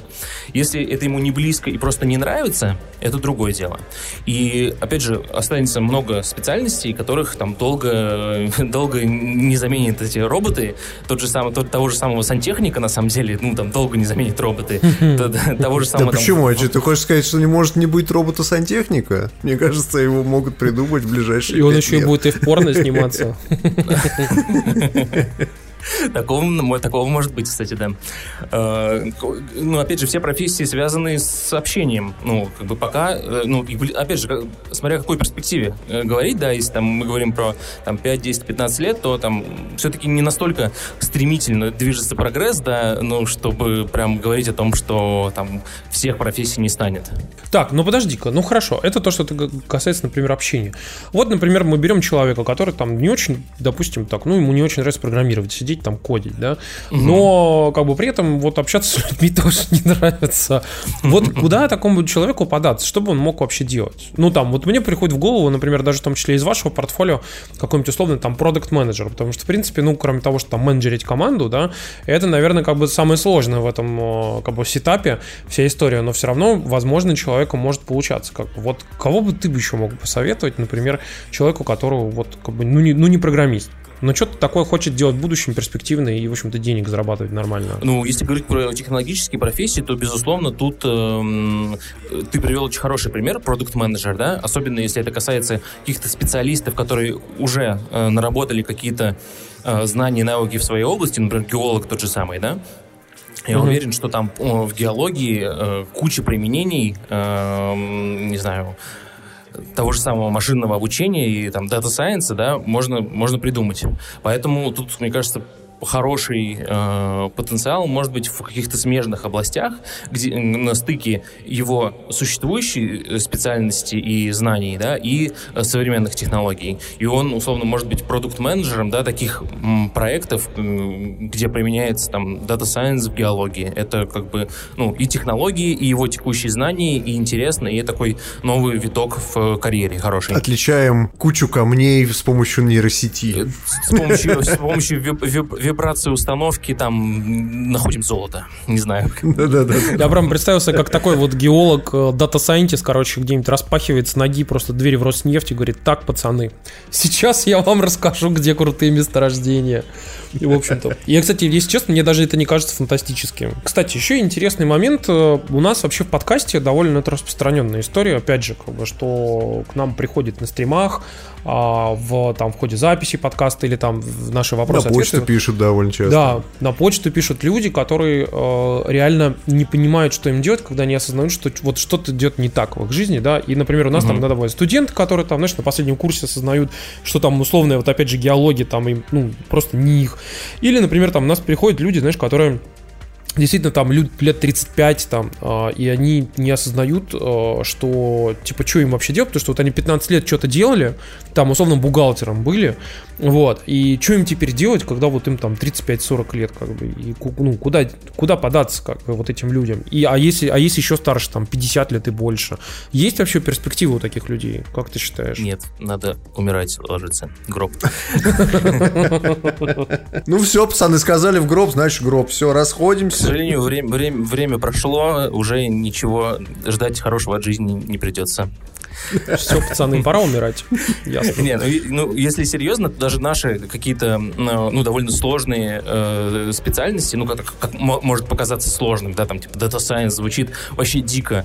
Э, к нам, ну, у нас основная аудитория — это там тридцать плюс лет, да, и, конечно, можно. Опять же, тут э, дело всегда... не в том, что человек не может учиться, да, там говорят, что, ой, там после сорока лет учиться невозможно. Ну, конечно, возможно. Может быть, кто-то просто забыл, как учиться, потому что там в двадцать один год он последний раз в институте там книжку открывал, да, и потом до тридцати девяти лет ничего не делал. Ну, разучил учиться, разучился учиться. Ну, можно этот навык освоить опять. И тут, на самом деле, главное там в... не, не в том, чтобы там, ну... в том, чтобы было достаточно мотивации э, начать, а дальше, на самом деле, уже там мы, например, поможем, да, потому что наша, по сути, основная задача не там контент человеку давать, да, там, когда там, вот, там, контента полно по теме Data Science, особенно если там человек английский язык знает. А наша mm-hmm. задача — поддерживать его мотивацию на протяжении э, всего курса, чтобы он дошел до конца. То есть наша задача не в том, чтобы там, ему хорошие лекции записать, да, а в том, чтобы обеспечить ему там, уровень э, поддержки э, соответствующий, дать ему менторов, э, определенным образом структурировать задания, чтобы ему было там, интересно всегда, и эта мотивация у него не, не пропадала. И таким образом за руку его, там, иногда отпуская в свободное плавание, привести в, там, в конечную точку, там, когда он, у него есть эти знания. Поэтому, ну, как бы в любом возрасте это доступно. Более того, если рассматривать такие, ну, вот такие смежные области, как, как геолог, э, data scientist, да, то там, более того, эти знания э, геологические, да, они, их ни у кого больше нет. Если человек там, пятьдесят лет, э, будучи опытным там, геологом или опытным бухгалтером, понимая, как там это все устроено, пойдет еще освоить какие-то современные технологии и э, придумает, как это применять, ну или пойдет на какое-то место, где ему расскажут, как это применять все вместе, то тут у него перспективы, безусловно, ну, огромные. Обучил нейросеть дебетовому сальдо. Да. Слушайте, но вот вы шутите, на самом деле, мне кажется, будущее как раз за вот этими смежными профессиями, потому что условно чувака, который просто хорошо знает, как там натренировать нейронку там и типа вытащить определенную нужную дату, найти нужные корреляции, это типа одно, а когда этот человек еще реально разбирается типа в другой области, реально смежной, и сможет применить знания простого дата-сайентиста как бы к своим знаниям вот этим крутым по там финансированию или там по условным там тем же самым там, геологии какой-нибудь, как бы, мне кажется, это вообще это вот реально самая крутая история. Хорошо, а другой вопрос. А если, если наоборот, если, например, ты не тридцатипятилетний э, геолог Стэн Марш, живущий в Саус-Парке, а ты просто обыкновенный студент, который вот просто учится в своем заборостроительном институте и понимаешь, что у тебя в своем городе ну, нет каких-то особых перспектив. Тебе стоит идти вот в Skill Factory условно или в какую-нибудь похожую компанию, чтобы найти какие-то свои скиллы? Потому что ну, вот, вот ты, ты не знаешь, чем ты еще хочешь заниматься. У тебя вот нету даже предрасположенности к этому. Ты просто устроился в какой-то институт. Ну, наверное, институт м- нельзя бросать, потому что мама не одобрит. И нужно все-таки показать диплом. Но при этом параллельно, конечно, ну... Если есть амбиции, конечно, стоит. Ну, потому что, опять же, работа там программиста, работа дата-сайентиста, она еще позволяет удаленно работать, что большой плюс. И даже там из... Откуда ты говорил? Из какого города? Ну, из какого-то. Из ну, какого-то. Ну, предположим, где-то, где-то там за, за, за где-то. Вот. Ты же, даже живя за где-то, если ты не хочешь из-за этого за где-то уезжать по каким-то причинам, можешь все равно... работать и получать хорошие деньги, и в этом за где-то жить, между прочим, как бы офигенно. Потому что там говорят же, что уровень дохода, да, он не, не абсолютный, а в сравнении с другими. И вот если ну, да. там у, уровень дохода дата-сайентиста или там программиста, да, даже там самого джуниора, он по сравнению с доходами остальных жителей за где-то будет просто космическим. И можно там сам а потом тебя ограбят и убьют. Да. Э, такое тоже может быть, да. Нужно... Тут, к сожалению, да, ничего не поэтому параллельно запишись на курсы обязательно по какой-нибудь это самое карате или самбо, и, в общем, что-нибудь такое тоже пригодится в жизни. Лучше уже не онлайн. Слушайте, но вообще, на самом деле, смотрите, вот какой момент, кстати, меня заинтересовал. Вот ты, кстати, только что рассказал, как бы, по сути, о принципах там Skill Factory, как вот оно работает. А ты можешь рассказать вообще, как начинался проект вообще? Ну, типа, вот когда вы его начали, типа, какие были косяки там, вообще, как вы их решали, и вот, вот к чему вы, э, какие вы принципы выставляли изначально, и, например, как вы к ним вообще пришли? Э, ну, начинался, ну, как я уже так частично, да, кратко это затронул тему, то есть мы вместе с Сашей Турилиным решили, что мы хотим делать этот проект, и... На самом деле тут, опять же, совпало, что нам обоим было интересно Data Scientist. Я вообще, в принципе, разработчик еще, ну, перед этим работал разработчиком. Саша тоже с темой Data Scientist, ну, по крайней мере, интересовался. То есть мы там, как бы, гики, грубо, грубо говоря, да, там какие-то технологические новости постоянно читаем, смотрим, как эти технологии применяются э, во всех раз, во разных областях. Вот, и мы поняли, что, ага, посмотрели и подумали, что, блин, а ведь тема хайповая, специалистов нужно очень много. А, и на самом деле на рынке э, нет каких-то ну, адекватных предложений по обучению этим темам. То есть сейчас, да, уже там все, э, все остальные наши там, конкуренты тоже запустили эти направления, да, но, в какой-то, но мы в тот момент э, были первые, и сейчас мы в дата-сайенсе из-за этого э, номер один. Ну, там, по, и по количеству студентов, там, и, по всяким, и по количеству продуктов, на самом деле, тоже, потому что у нас было это время, на, чтобы наработать. Если говорить про косяки, то, наверное, опять же, тут самый большой косяк был в понимании того, что мы в итоге даем э, клиенту конечному. Да? Мы начинали с того, что мы думали, что мы даем контент, да? Что мы э, должны записать классные лекции с топовыми там, преподавателями. И в какой-то момент мы поняли, что не в этом наша ценность. Да? Как я уже до этого говорил, что основная наша ценность в том, чтобы поддерживать у человека нужный уровень мотивации, в нужный момент, уровень, в нужный момент его отпустить, чтобы он сам что-то поковырялся, в нужный момент э- его, наоборот, помочь ему и там, обучить еще каким-то, помимо там, хард-скиллов, там, как модель обучать, да, а еще обучить его каким-то софт-скиллам, например, удивительно, да, но не все, э, кто к нам приходит, изначально умеют гуглить. И у нас есть специальные такие задания. Ты серьезно сейчас? Да, да, да, реально. И многие возмущаются, как это так вы даете задание, ну, и в условии не до конца мне все объяснили. И мы им говорим, ну, чувак, ну, как бы, это в будущем твоя работа, да, ты должен уметь искать информацию в интернете, ну, какую-то хотя бы частично. На Stack Overflow, да. Да. Э, на Stack Overflow, да, например. Ну, хоть, ну, Stack Overflow — это следующий уровень после Гугла. Вот.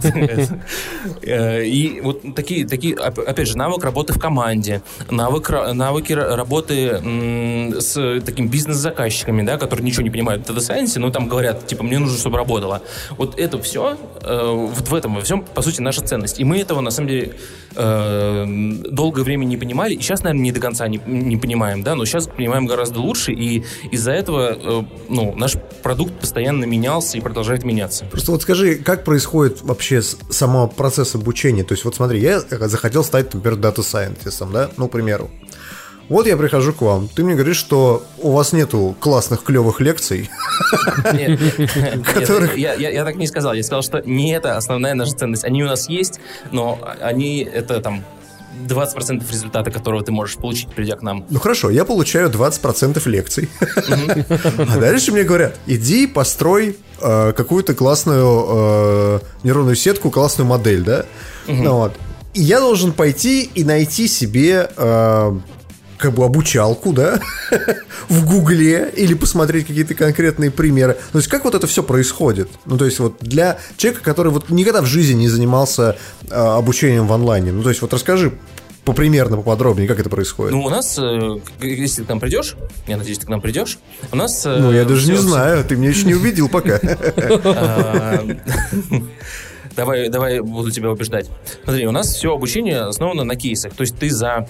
Кейсы — это, по сути, задачи машинного обучения. Просто не... И это то, на самом деле, что отличает там, нас, например, от курсов на Курсере, да? То есть курсы на Курсере дают тебе академические знания, там тебе начнут рассказывать сразу, типа, какие существуют метрики качества модели, какие существуют разновидности моделей, какие у них параметры, да?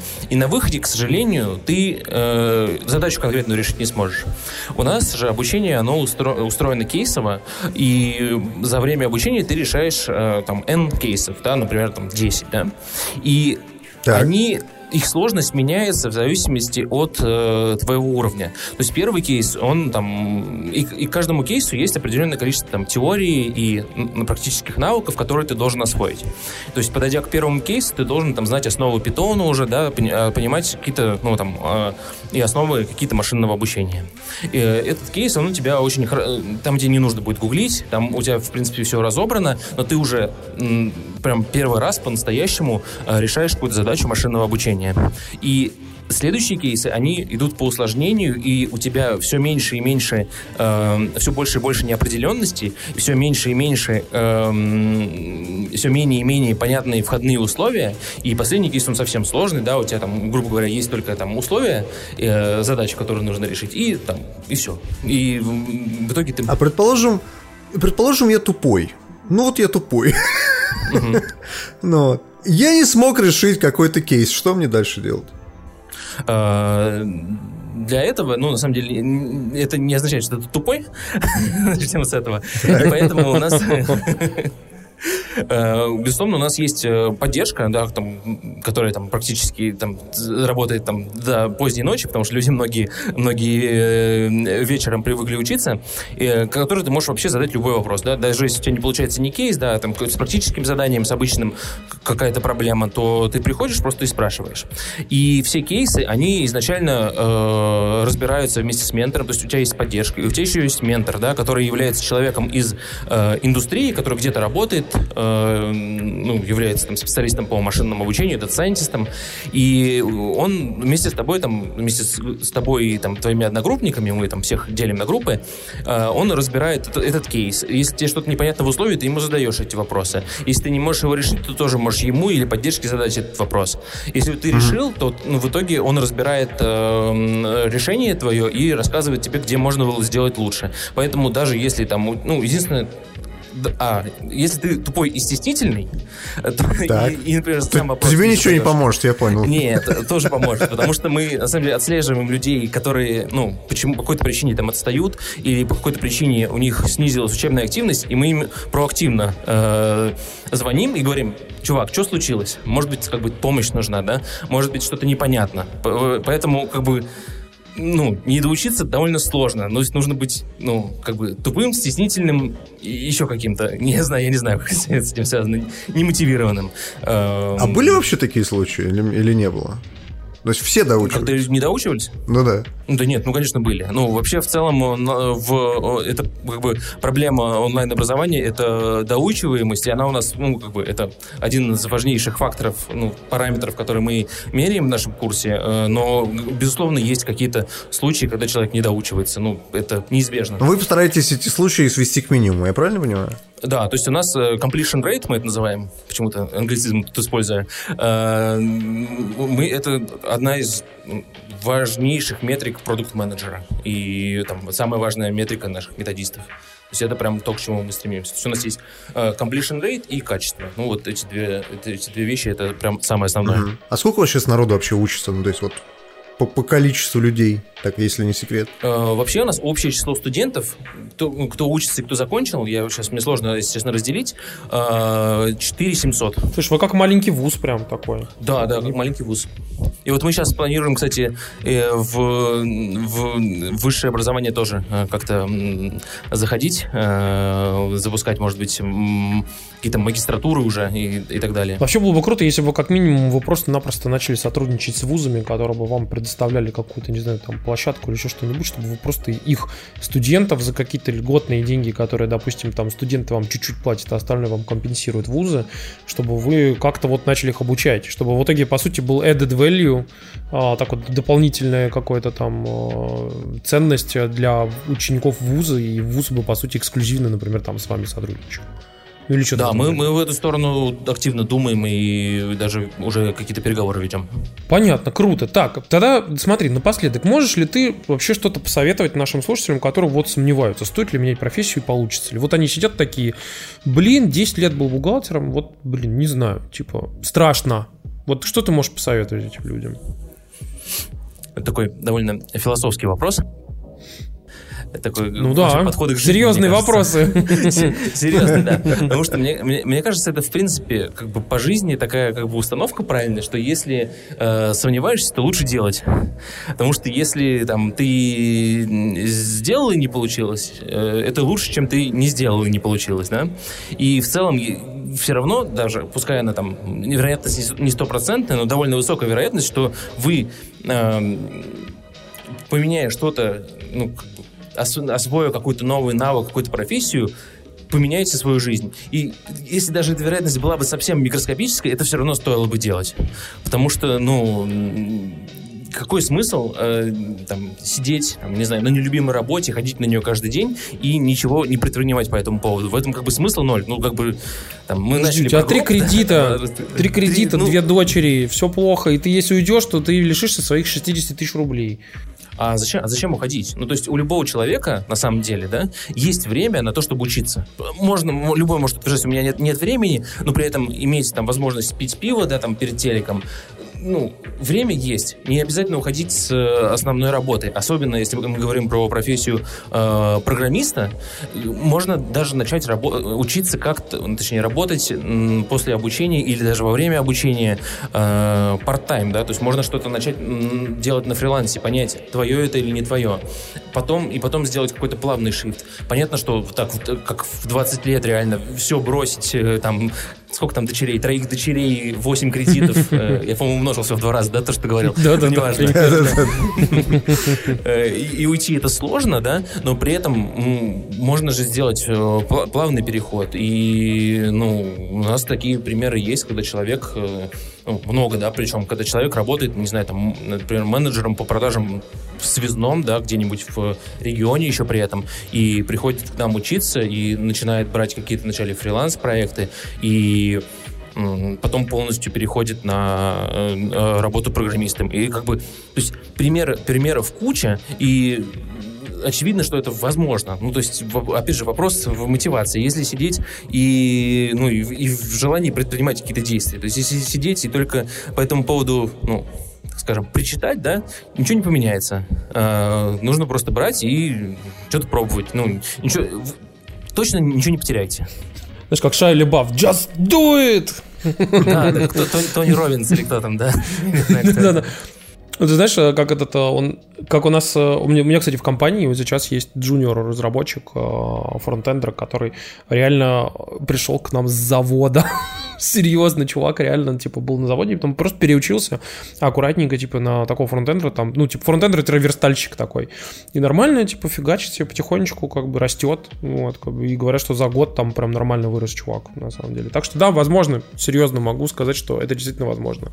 Ну, конечно, тем более, тем, тем более, что на самом деле это же ему, скорее всего, и гораздо более в кайф. То есть, когда ты там работаешь на заводе каждый день, делаешь одно и то же, можно, конечно, рассуждать, что это там не перспективно, что тебя заменит робота, да, но мне кажется, очень важная штука, что ты просто идешь на работу, и тебе это не нравится делать. Ну, просто тебя бесит это. Я вообще не, не знаю, не представляю, как можно ходить там, не знаю, годами э, в место, которое тебя там раздражает, да, зачем, зачем это нужно делать. Эм, когда действительно ты можешь там, пойти программистом и получать кайф, и, и, ну, и И деньги, и еще и кайф от работы. Это, мне кажется, что прям... Если, если эта область интересна, прям не надо сомневаться в себе, уж точно, и э, точно идти. Тем более, что сейчас, как известно, «Черная пятница», и mm-hmm. у нас э, скидки большие, так что если у вас есть желание поучиться, сам, самое время, мне кажется. Короче, я могу сказать, что на самом деле отлично, что ты зашел, вообще рассказал, потому что, знаешь, когда ты просто рассказываешь э, такие, даже обезличенные какие-то там партнерские материалы, как бы это одно. Конечно, когда приходит, вот мне кажется, даже Димку, по-моему, убедил, потому что, по-моему, даже он задумался о том, чтобы пойти все-таки поучиться ну, чему-то я, новому. Я, я, я еще подумаю, но я тут начал, застал меня сомневаться, вот серьезно. Слушай, ну это самое главное. Не сомневайся, иди. Да-да-да. Знаешь, как это do or don't, типа don't try, короче. Пойду в фронтенд, пацаны, все. А что, мне, кстати, нормально получилось. На WordPress ты уже работать умеешь. Класс. Что, потом когда-нибудь сможешь и нормальным фронтендером стать. Слушай, ну, Саш, на самом деле, спасибо тебе большое, что зашел. Мне кажется, что отлично, на самом деле, вышло. И, в общем-то, я буду надеяться, что ваша маленькая история с маленьким вузом вообще как-то взлетит и будет народ к вам приходить, чтобы действительно на актуальной и классной профессии выучиваться и вот не сидеть на там нелюбимой работе или в нелюбимой профессии. Да, спасибо вам большое, что пригласили. Все, счастливо тогда тебе. Еще раз как-нибудь увидимся. Давай, да, давай, пока. Давайте, всем пока. Вы знаете, вот сейчас делают все раскладные телефоны, вот, и есть там, там Samsung, есть там Huawei, который, как бы, знаете, посмотрел на Samsung и решил немножко отложить свой телефон. Есть э, Motorola, э, который решил вернуть свою легендарную модель Razer, только пройти ее складной смартфон. Но, кстати, подождите, я вернусь на секундочку про Samsung. Я тут э, поговорил с некоторыми журналистами. Ну. И, короче, они рассказывали, как в России выдавали Galaxy Fold. Вот. А, особенно, больше всего я угорел, конечно, ну, я не буду говорить там про, про кого, короче, но смысл в том, что телефон давали на неделю. И, э, ну, как бы аргумент у человека такой, типа, что это же новое устройство, новый тип устройства, как, ну, который ты, типа, вообще, ты вообще не знаешь, как его использовать, типа, то, то ли планшет, то ли телефон, вот, что с ним делать. И ты, по идее, ну, нужно с ним подольше как-то походить, хоть понять вообще, какие у тебя юз-кейсы этого там телефона, да? Говорит, не-не-не, все, давайте, возвращайте. ты такой просто... Ну, даже так. А что, ты за неделю не успеешь понять? Да? Ты чё вообще, короче? И, ну, я просто спрашиваю. И он рассказывал, не типа... Вот, нет, ну, как бы за неделю очень сложно, конечно, понять такие вещи. Это, и, это прям очень тяжело. И он, он рассказывал смешные там штуки, знаете, например, о том, что, типа, они тестировали... Если ты начал звонок на телефоне, и ты, типа, его раскладываешь, то в каком месте будет идти звук? Как бы, и они, и они думали, что, типа, звук будет идти, э, ну, типа, из планшета, как бы, да. А оказалось, что нет, звук идет в, том, в маленьком динамичке на той стороне. И ты, типа, можешь прислонить его к уху, вот, и у тебя будет экраном наружу. Понимаете? Знаешь, мне, знаешь, что вспоминается сразу? А, для наших слушателей миллениалов, окей, бумер, а, была такая штука офигенная у меня, у Тимура, еще у кого-то, по-моему. У Тимура, по-моему, была. Назывался Nokia Engage. Не, у меня не было Nokia Engage, у меня был тридцать шесть пятьдесят с круглой клавиатурой. Короче, у Engage был, был гениальный инженерный ход, который был вообще свойственен для Nokia той эпохи. Когда вам звонили, вы думали, ага, Engage в форме бумеранга, его надо приложить к уху и говорить. Но нет, надо было приложить телефон ребром к своему уху, и вот тогда уже у вас получалось с кем-нибудь пообщаться. Но это был Engage, он в, при... в принципе б- ребром был достаточно толстый. Да, да, да, да. Слушайте, но вопрос в том, что, опять же, возвращаясь к Мотороле, судя по всему, очень противоречивое устройство, потому что, первое, Мотороле реально удалось сделать впервые нормальный раскладной телефон в плане форм-фактора, потому что все, кто его использует, говорят, что он довольно прикольный на самом деле. Ну, то есть он хорошо работает, как бы, и нормально вот эта вся история сделана с раскладным экраном. Ну, то есть, типа, это оказалось реально классная штука. Но у него хуй характеристики. Все говорят, а что там... Ну, то есть, да, там сказали, бы... что там, типа, этот седьмой Snapdragon, а, причем, типа, один из самых таких, ну, хуеватеньких. Потом у него довольно простенькая камера. У него там, типа, с памятью, типа, не, не самая классная вещь, а, аккумулятор, типа, слабенький. И, в общем, все говорят, что, на самом деле, телефон в плане характеристик не очень. Но он, но он стоит тысяча пятьсот долларов. Можно вопрос вам из начала нулевых? Так. А если у меня борода или там длинные волосы, он зажует мне волосы или бороду, если я его закрою случайно? А подожди, как, как ты его... Как... Я не понимаю, как это так. Ну ты не знаешь эту историю с раскладушками, нет? Из нулевых. Нет. Когда ты берешь раскладушку, короче, раскладываешь, и у тебя волос застревает, и ты такой, блять. Я не, я не очень понимаю use case, когда ты закрываешь раскладушку у лица. Ну, перед ухом ты вот так вот делаешь, типа ты подносишь к уху, раскрываешь телефон. Просто если этого нету... В... Это не аутентично. Это не аутентично, да, понимаешь? Нету вот этого ощущения, да. Я, на самом деле, просто хотел сказать о том, что телефон, на самом деле, выглядит, ну, классно. То есть, ну, действительно... Да, да, да, о, это действительно первый телефон, который, как бы, я подумал, что, блин, вот я бы такой хотел бы, да. Но характеристики, ну, не очень. Но я не удивлюсь, если вот iPhone тринадцать будет выглядеть так же. Серьезно. А то есть двенадцатый ты не берешь в расчет, только сразу через поколение. Конечно, ну типа не. Это тринадцатый четырнадцатый, типа там какой-нибудь iPhone будет так. двенадцатый... Apple медленно дойдет эта история. Нет, просто Apple будет ждать, пока технология будет отработана. Понимаешь, как с OLED. То есть, пока все пихали к себе OLED, э, и они дохли, и желтили, и шли полосками. Особенно самое смешное было с Samsung, со всеми, когда ты сидишь в метро, короче, и видишь, как у людей телефоны со стороны, знаешь, и у всех голубые экраны. Не, голубые. А. А у, у, просто все, он, то, то есть, малейшее отклонение угла обзора у тебя выдавало так, что картинка становилась гол, гол, голубая, как бы. Ты такой просто, что? Вот, потому что на айфонах этого нет, на всех современных андроидах тоже этого нету. Вот. Но просто Apple вот, действительно Apple ждала. Apple подождали, этого. Да, и позже всех пришли к OLED, но зато у них OLED надежный. Я думаю, со сгибаемыми экранами будет абсолютно та же ерунда. Более того, это будут сгибаемые экраны все того же Samsung.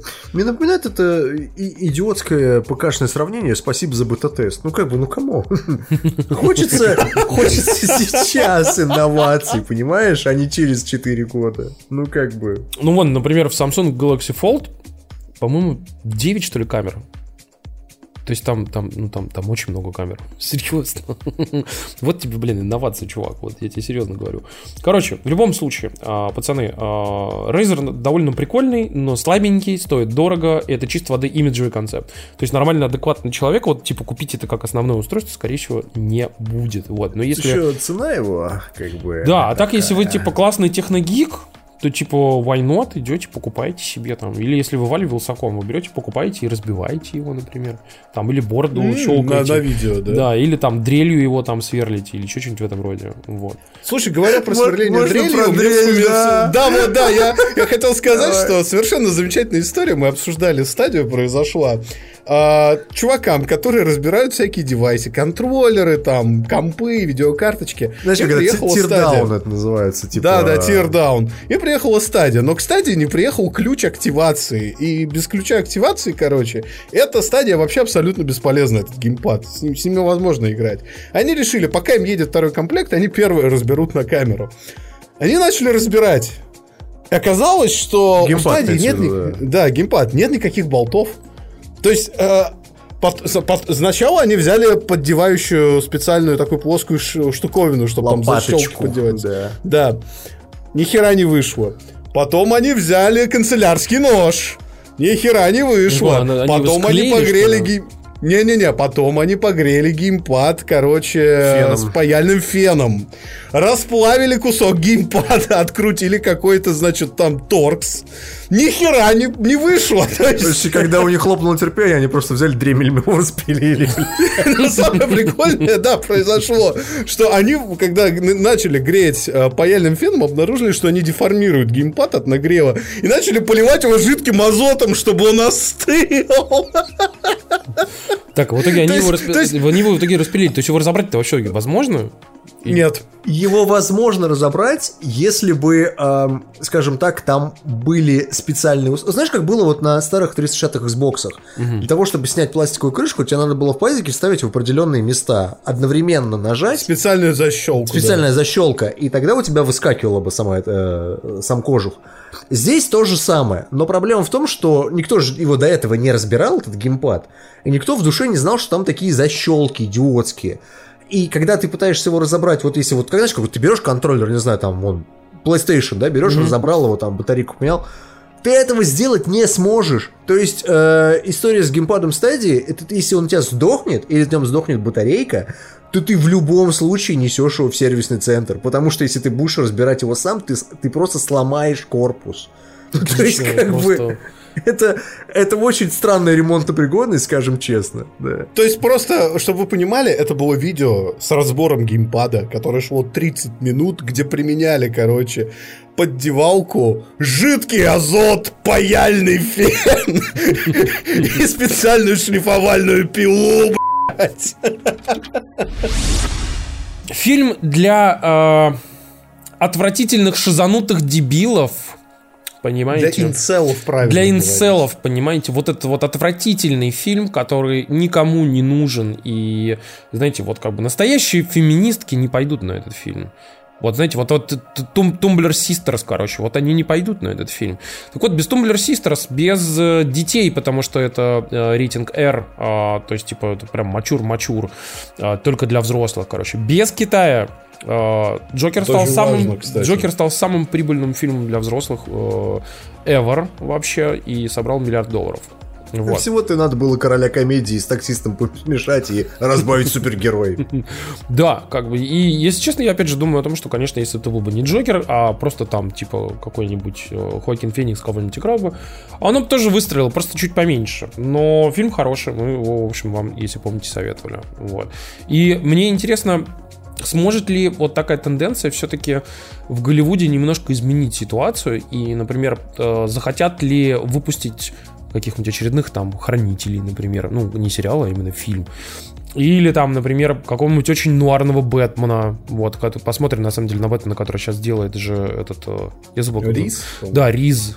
С Паттисоном. Всегда вот у ди си удивляло. У них вот фильмы в основном говно. Ну, то есть, ладно, Джокер мы как бы Тихо, оста- не, оставим, ну, нормально, оставим ты... за скобками, но я имею в виду, что в основном по тонкому фильмы, которые выходили в последнее время, они реально говёные. И... А... Мне кажется, что они почему-то не смотрят на свои э, мультсериалы. Потому что, например, у ди си, по тому же Бэтмену, да хуй пи***тых мультиков. Бэтмен, какая-нибудь там Маска Фантазма, какой-нибудь там Gotham City by Gaslight, который типа в свете газовых фонарей, там, типа, как это называется? Ну, господи, а-ля стимпанк, да, да. То есть, убийственная шутка. Есть же куча всяких историй. У них же есть этот Vertigo, который, типа, вообще под рейтингом R работает. Есть был. Куча сюжетов. Есть. Есть куча сюжетов, ну, это хорошо, был. Есть куча сюжетов, есть куча э, историй, которые реально клевые. Их можно, бери и просто экранизируй. Вот так вот с носа. Вообще не парься. Почему они этого не делают? Что с ними ну, вот такое? Сейчас, ну, вот сейчас, наверное, начнут. Собственно, почему Джокер важен, что они сейчас начнут этим заниматься. Я просто хотел еще сказать тот факт, что вот мы, когда пишемся, сейчас витают слухи по поводу сиквела, что поскольку миллиард долларов есть миллиард долларов, якобы одна, одно, одно количество изданий говорит, что типа вот там уже переговоры идут. Второе количество примерно таких же авторитетных изданий, о, оба ссылаются на инсайдеров, говорят, что нет, на самом деле никаких переговоров не идет, это вообще все фейк-ньюс. Но там прозвучала интересная идея, вне зависимости от фейк-ньюс, что типа якобы тот Филлипс начал питчить э, фильмы, причем абсолютно независимые, про других злодеев и героев ди си. По-моему, самый адекватный вариант. Вместо того, чтобы собирать какую-нибудь плохую киновселенную, я бы, например, посмотрел замечательное, там, я не знаю, становление того же Пингвина. Или посмотрел бы историю того, как, я не знаю, там, появился какой-нибудь Бэтмен, но вот именно он появился, да? Нет. Хотя есть Бэтмен начало, не очень плохой, но тем не менее, в более таком жанровом виде. Ведь герои и антигерои у ди си реально очень классные. И они не такие, как у Марвела, типа, ой, у нас древние боги борются с менее древними богами. Интересно, кто же из этих бессмертных существ победит? Я могу вот. Сказать, что у ди си тоже такой. Я бы хотел бы еще но... один фильм Супермена с Генри Кавиллом. И я он, согласен. Кстати, и он, кстати, сказал, что он же не ушел с роли, то есть официально он все еще Супермен. И он сказал, что типа только из-за того, что у него были проблемы с графиком, по съемкам, он, к сожалению, не смог попасть в камео в Шазам. Да, короче, а якобы у него там должен был быть камео. Суть вся в том, что у Супермена, по-моему, Man of Steel был неплохим. То есть в этом плане у ди си есть куда расти, и Джокер — это очень хороший вектор. Вопрос, оседлают ли они его теперь, это хороший вопрос. Кстати, я тут хотел еще поговорить про довольно интересную штуку. Дело в том, что... Про циферки. Про циферки. Тут в России, э, знаете, так, Роскомнадзор э, говорит о том, что, вы знаете, пацаны, надо бы, короче, надо бы, короче, сделать э, счетчик, такой, который будут все сайты ставить себе, чтобы он был такой русский национальный счетчик. Вот. Кто не поставит, тому запретим рекламу крутить. Вещь или бан, то есть, да? Да, да, да. И ты такой сидишь и просто думаешь, нихуя себе. Вот. И самое главное, что мне больше интересует вот что, что вообще счетчики, как вы знаете, это довольно крутая штука, потому что счетчик — это трекер. Трекер — это дата. Дата, как бы, это, ну, соответственно, это суперценная штука, потому что я могу сказать, что я работал, например, в рекламной кампании э, как длительное время, и там есть сложность, заключающаяся в том, что если у тебя есть рекламная сеть, но у тебя нету доступа к дате, к счетчикам, то ты не можешь делать таргетирование. Без таргетирования, а, там, мало, мало того, что соцдем, но еще и как бы какие-то там... А, там история браузинга и прочие всякие штуки, ну, по которым ты можешь более точно таргетировать рекламу. Сейчас, ну, вообще сложно продавать рекламу. Ну, кроме того, что у тебя просто бренд-авернес, когда ты продаешь скопом, условно, хочу, чтобы на Космополитене крутился вот мой баннер. Нахуй всем вообще, короче, да. А, можно так сделать, но так почти никто не делает уже. Ну, то есть это редкость на самом деле.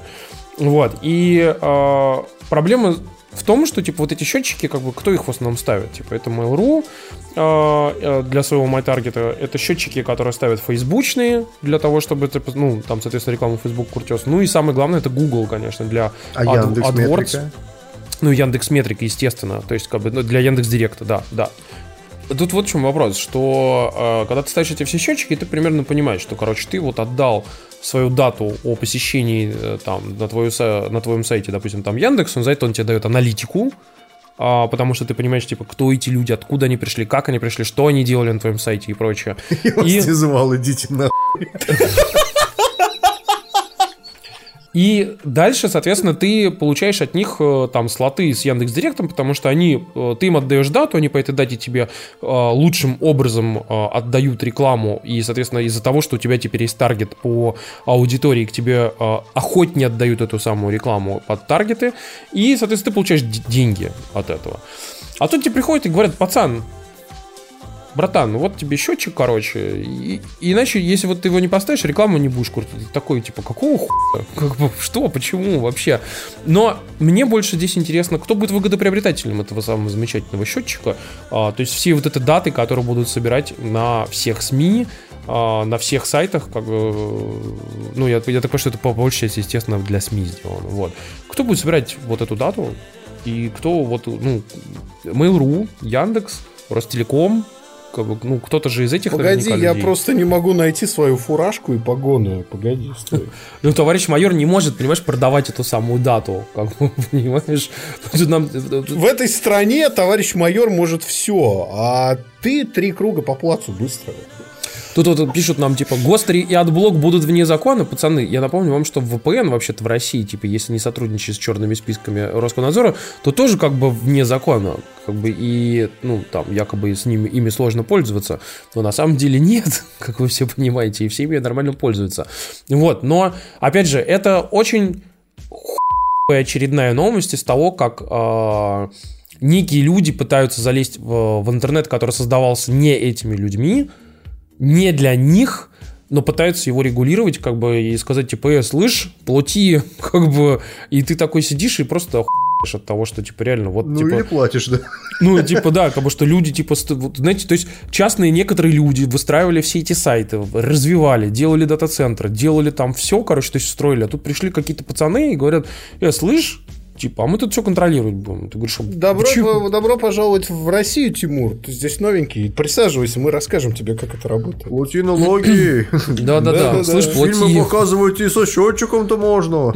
Да-да-да. Там правильно пишут: а поверку счетчика надо проводить? В две тысячи двадцать третьем году к вам придет ваш дата-центр. Тетя Маша, короче, блокнотики запишет. Счетчик стоит. Через госуслуги посылать каждый месяц. Что ты, блин? Мы на самом деле расскажем про интересную штуку. Если честно, я, как бы, я слышал про нее постоянно, как бы, но не думал, что сам, в общем-то, воспользуюсь. Вот. Но так получилось, что мы с Димой думал, воспользовались. Думал, что воспользуешься никогда. Ну, да, как бы, но в итоге оказалось круто. Короче, у нас небольшой партнерский блок с сервисом Яндекс.Шеф. И я объясню, что это такое. Яндекс.Шеф — это, по сути, вы подписываетесь на то, чтобы вам доставляли продукты под... то, чтобы вы могли сделать ужин. Причем ужин, типа, ну, любой, там, какой-то крутой, классный, простой, типа, там, вегетарианский, какой хотите, там, даже новогодний. Ну, подожди, не, не любой, а тот, который есть на сайте. Ну, то есть, ну да, естественно, сайте... у них большое количество разных наборов. Большое типа, количество меню, да. Вот, и вы можете их выбрать, типа, соответственно, подписаться там на какое-то количество этих самых ужинов, там, например, пять ужинов, да. И э, прикол в том, что какую-то задачу покрывает. Я могу сказать вот про себя, что... Э, Если вы живете там, допустим, довольно активной жизнью, и у вас нет ни хрена времени, даже когда вам пишут слушатели: а чё ты не мог поужинать до записи подкаста? Ты такой: нет, не мог, потому что иначе бы запись подкаста отложилась бы там на час. Как бы мы так уже двадцать один тридцать, двадцать два там выходим, вот. И, естественно, конечно, это сложно. И вот Яндекс.Шеф, ну, решает проблему человека, который живет довольно такой сложной жизнью, когда мало времени, и самое главное, когда есть сложности, связанные с тем, чтобы пойти и купить продукты. Особенно если ты, например, не на машине, и, например, у тебя там вокруг дома, ну, там есть одна пятерочка какая-нибудь, типа, и все, короче. Это и... вот Васян наш знакомый так, так живет. У него ближайший магазин, я не знаю, километров в десяти, наверное, надо на машине ехать. Ну, в общем, это... А, это... не на снегоходе, да, знаю, Васян? Машина. Это, это реально, на самом деле, большая... Большая проблема. Я серьезно, потому что э, вот так ты типа сидишь, без, ну, у тебя какие-то есть базовые продукты, или те, которые могут долго храниться, типа замороженные всякой там штуки. А знаете, купить там, чтобы мясо лежало. У меня, у меня реально за последний год бывали ситуации, когда например, ты покупаешь мясо, типа стейк какой-нибудь, у тебя тупо нет времени его приготовить, короче, и он тебе лежит до, до там срока годности и просто пропадает. И ты такой, блядь, я купил за пятьсот рублей, блин, стейк, и он, сука, пропал. И тебе становится дико обидно от этого. Короче, ну прям, то есть реально обидно. Вот. И э, вопрос в том, что особенно, когда эти продукты типа на длительную готовку там и так далее. Вот. А Яндекс.Шеф решает эту проблему каким образом? Они тебе присылают набор продуктов, которые максимально подготовлены к, к так скажем, к готовке. Вот. То есть э, там есть какие-то базовые вещи, типа условно там овощи всякие, там мясо и прочее, которые тебе прям говорят: чувак, вот сунь туда, настолько, сделай так, и прям очень подробное меню. Для примера, у меня есть бумажка, нам прислали, э, собственно говоря, эти посылки с Яндекс.Шефом. Угу. И я даже попробую. Ты знаешь, вот, вот допустим, вот первые три ужина, да? Вот просто здесь, здесь вот, вот, вот менюшка, как все это готовится. Да, короче, то есть тут вопрос в том, что типа это на самом деле довольно просто оказалось. И а, все продукты, которые типа сложно приготовить, то есть условно, например, а, там какой-нибудь соус грибной, да, тебе присылают уже готовый соус.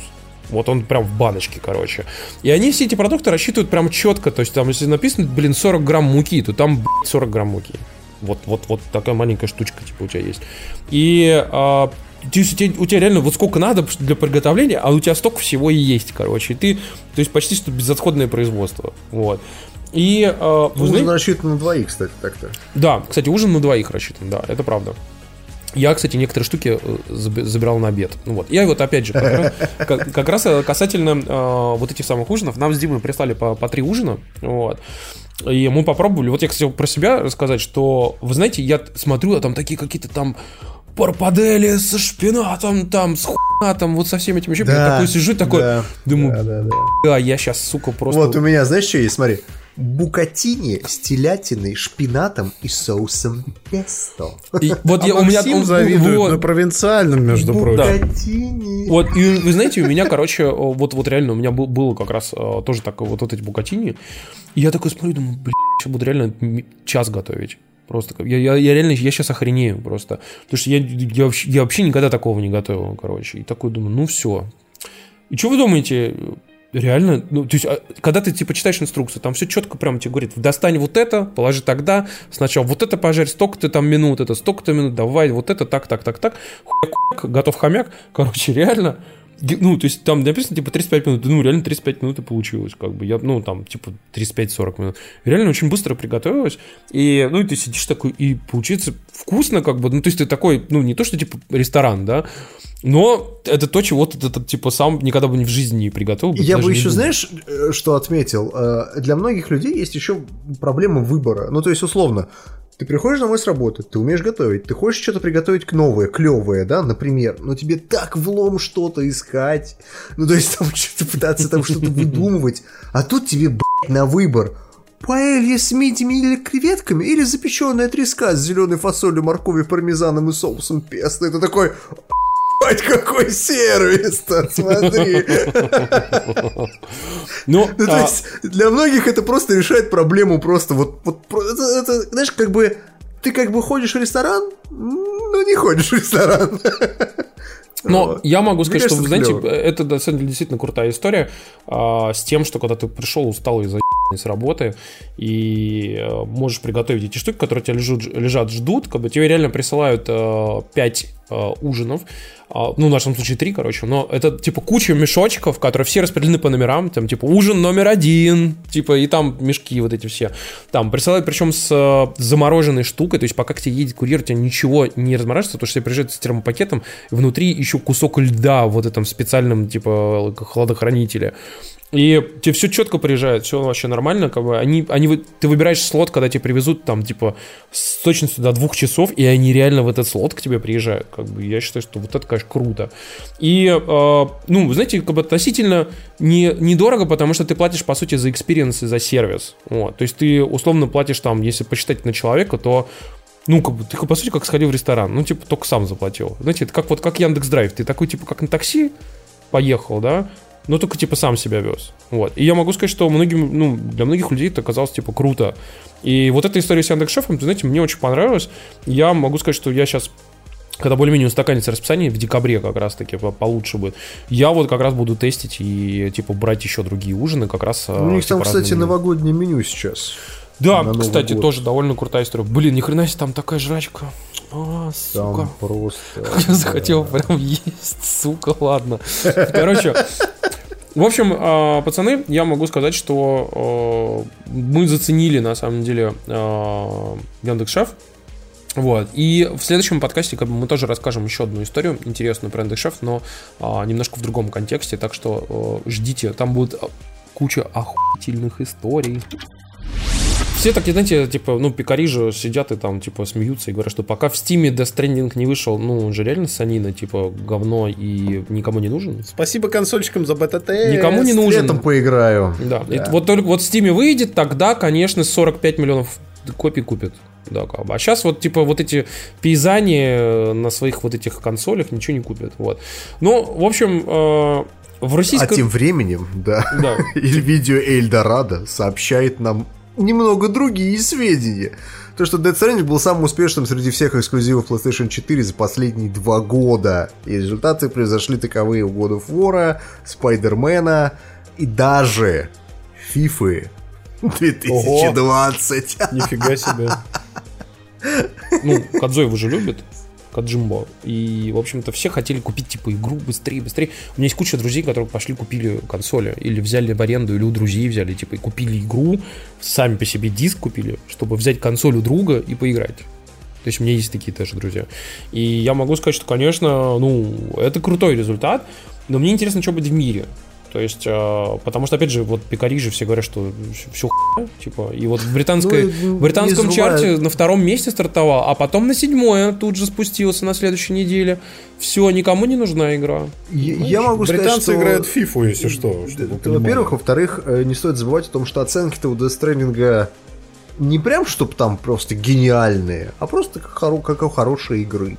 Да, чтобы вы понимали, как бы хорошо вылизанная, прекрасная игра с проработанным интересным миром, классными интересными персонажами набирает на два балла меньше, чем э, порт с три ди эс одной там игры, э, которая работает очень плохо.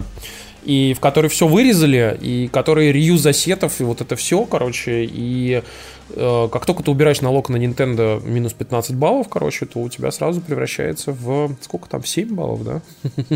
Или ну, даже... плюс-минус, да. Да, как бы, в общем-то, э, но я могу сказать, что Death Stranding нам понравился, мы про него рассказывали в прошлом э, подкасте, и, в общем-то, мы как бы с удовольствием можем его вам посоветовать, вот, потому что, но игра очень специфическая.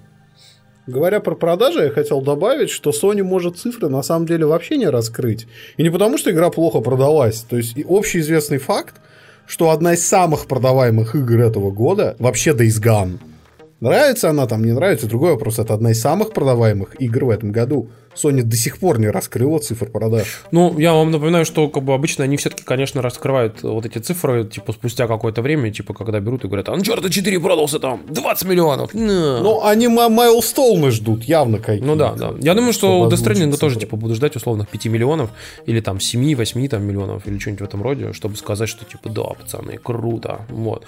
И, в общем-то, смотрите, дальше, что мы, в общем-то, хотели еще затронуть в контексте видеоигрулечек. Игру Рулечки. Тут прошла церемония, точнее, не, не, не церемония прошла. Сама по себе прошла, а началась подготовка к церемонии The Game Awards две тысячи девятнадцатого года, и объявили номинантов на, э, в разных категориях на получение, собственно говоря, награды. Mm-hmm. э, лучшие игр года, лучший экшен года, ну и так далее, там по разным категориям. The Game Awards пройдет двенадцатого декабря две тысячи девятнадцатого года. Скоро довольно. Мы ее будем смотреть. Я уверен, что там будет классно, замечательно и прекрасно. А по играм, которые э, там, собственно говоря, э, будут бороться за звание игры года, это Control, который мы вам mm-hmm. советовали, Death Stranding, который мы вам советовали, Resident Evil два, который мы вам советовали, Sekiro Shadow Die Twice, который хорошая игра, и мы ее вам советовали тоже. The Outer Worlds, который понравилась только Максимке. Super Smash Brothers Ultimate, в который играл, наверное, только я. Вот это откровение. И все. То есть не очень много игр за игру года борется так-то. Так, объясни мне, пожалуйста. Да, Макс, например, там нету. Объясни мне, пожалуйста, каким образом в игру года попал попало переиздание ремастера Броулера с Wii U. А, надо объяснить очень важную вещь, которую, опять же, Джеффу Килли стали тыкать в нос, что типа вот он фанат Кодзимы и вообще у него конфликт интересов, что этот список формируют не устроители шоу в виде Килли, так, а его выбирает жюри из восьмидесяти изданий во всем мире. И э, от России, кстати говоря, в этот список, по-моему, «Игромания» входит. Нет. И то есть вот этот э, список жюри, он формирует шорт-лист, вот, и потом уже выбирает из этого шорт-листа. И, в общем-то, учитывая, что, ну, исторически и экономически так сложилось, большая часть игровых изданий находится в США, я абсолютно не удивлен. Сп- скажи спасибо, что там не покемоны. Вот, вот, вот, вот серьезно. Нет, нет, нет, нет, я тут э, читал недавно в Твиттере, что как? В списке нет Fire Emblem? Угу, угу. Ну, ты готов, Тимур, к этому? Ну, подожди, подожди, лучше же игра, Сири. Сам... Тимур, Тимур, it's only dreams now. Все нормально. Короче, конференцию от Килли мы ждем. Выбор номинаций, ну, точнее, не номинации, а игр год, наверное, ну, в каком-то смысле спорный для кого-то. Я считаю, что я, я вот лично проголосовал за Контрол. Мне понравилось, как Врен сказал, что типа отвратительный, ужасный список. Вы что? Совершенно посредственные, отвратительные хуевые игры и ремастер. Как же так? А потом такой, типа, знаете, вот он пока писал, видно, додумался, говорит: и вообще год был плохой, ни одной хорошей игры. Я такой, серьезно? Да, он... Мне кажется, две тысячи девятнадцатый год в плане видеоигр просто хуй. А двадцатый будет так вообще... Ничего не, ус- не, не успеваешь абсолютно реально в хорошие игры играть, тем более про них рассказывать. У меня единственное разочарование, потому что моя готя so far это все-таки Death Stranding. Ну, я девочка-фанат Кодзимы, все нормально. Это нормальная девочка. Да, да, все хорошо. И... И единственное, о чем я жалею, что они Disco Elysium не решились выдвинуть в номинацию на Готе. Да, он бы проиграл, но это было бы классно. Потому что она присутствует как лучшая инди-игра, она присутствует еще в ряде номинаций, по-моему, в трех или в четырех.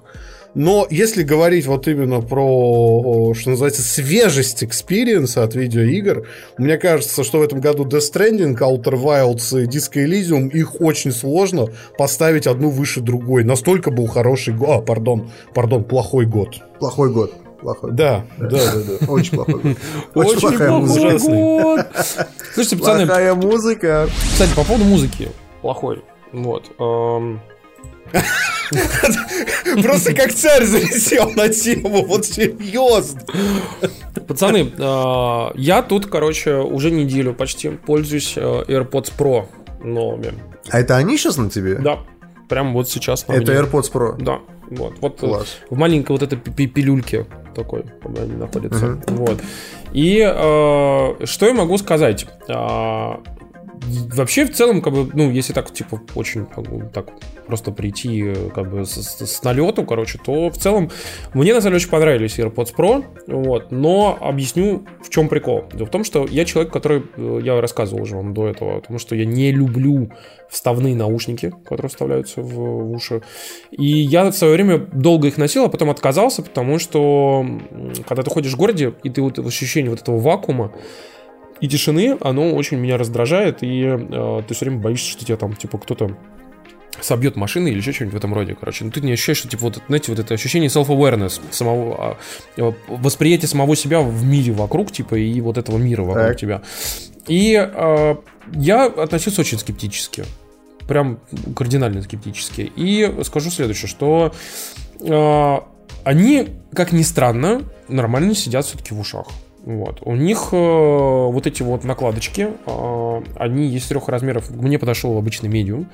В целом э, совершенно спокойно, как бы, они там помещаются. Ты просто-напросто сидишь себе, как бы, и они, ну, ты почти их не ощущаешь. У них очень хорошо работает шумоподавление для такого маленького форм-фактора. Я испытал их э, первое э, в поездах. Я ездил в Аэроэкспрессе, например. Э, я испытал их в самолете. Вот, я, соответственно, летал в Новосибирск сейчас. И я испытал их в метро московском. Вот.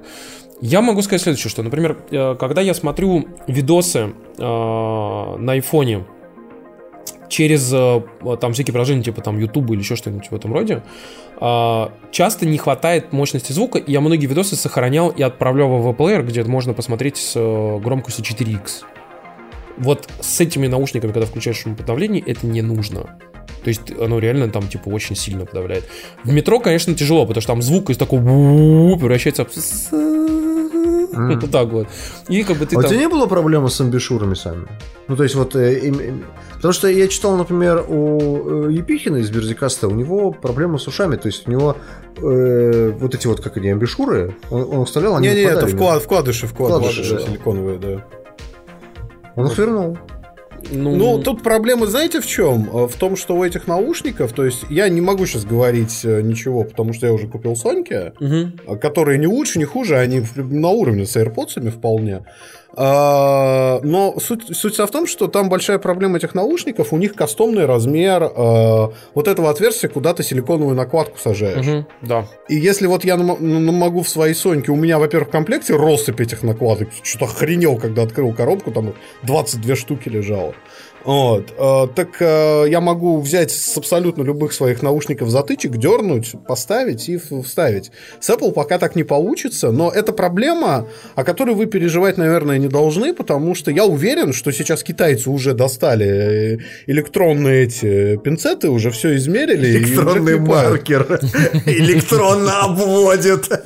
Не-не-не, электронную кальку, знаешь, значит, такую. три дэ-сканер, Макс, три дэ-сканер. Да, да. три дэ-сканер. А, вто... а второй момент, который мне реально очень нравится, что они скопировали у Sony, ну, это неплохо, это отлично, они скопировали режим прозрачности, а, потому что он тоже на Соньке есть, и он очень классно работает на уровне системы. Кстати, по поводу вот э, вкладок, то, что ты сейчас говорил как раз, э, очень важный момент стоит в том, что у них отверстие, собственно, само, отку, ну, откуда идет звук, что это отверстие, оно, оно, оно не круглое.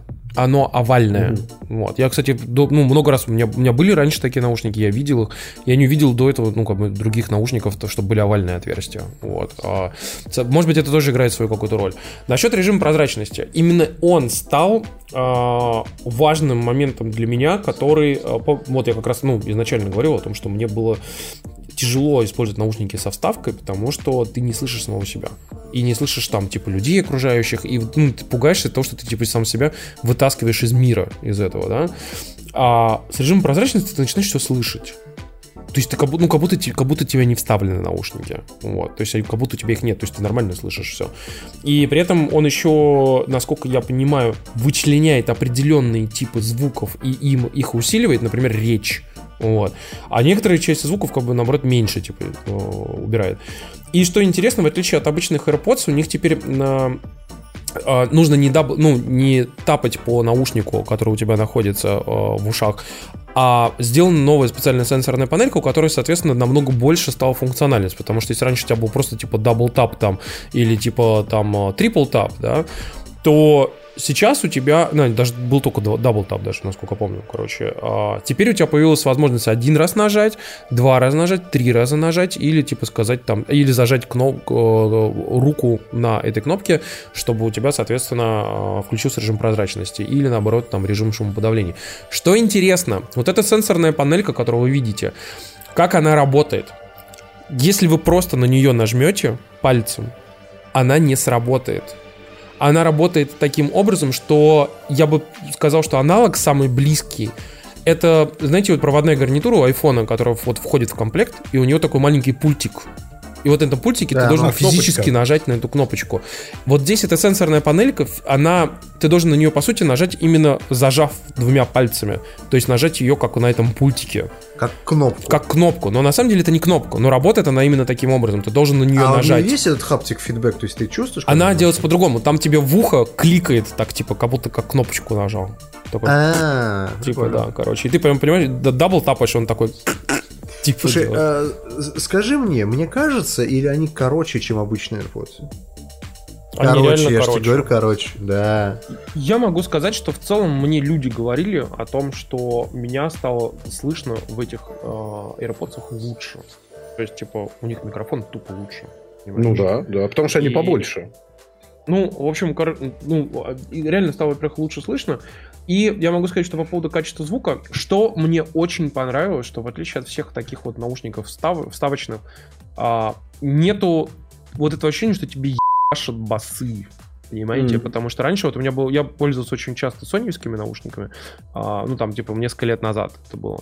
Uh, и вот там всегда был вот, знаете, экстра буст, там экстра бас буст, и ты такой, типа, ну хуй, и вот я не хочу его, можно его, пожалуйста, убрать? Нет, нельзя, пацан, нельзя. У этих, вот, кстати, и... такого нет.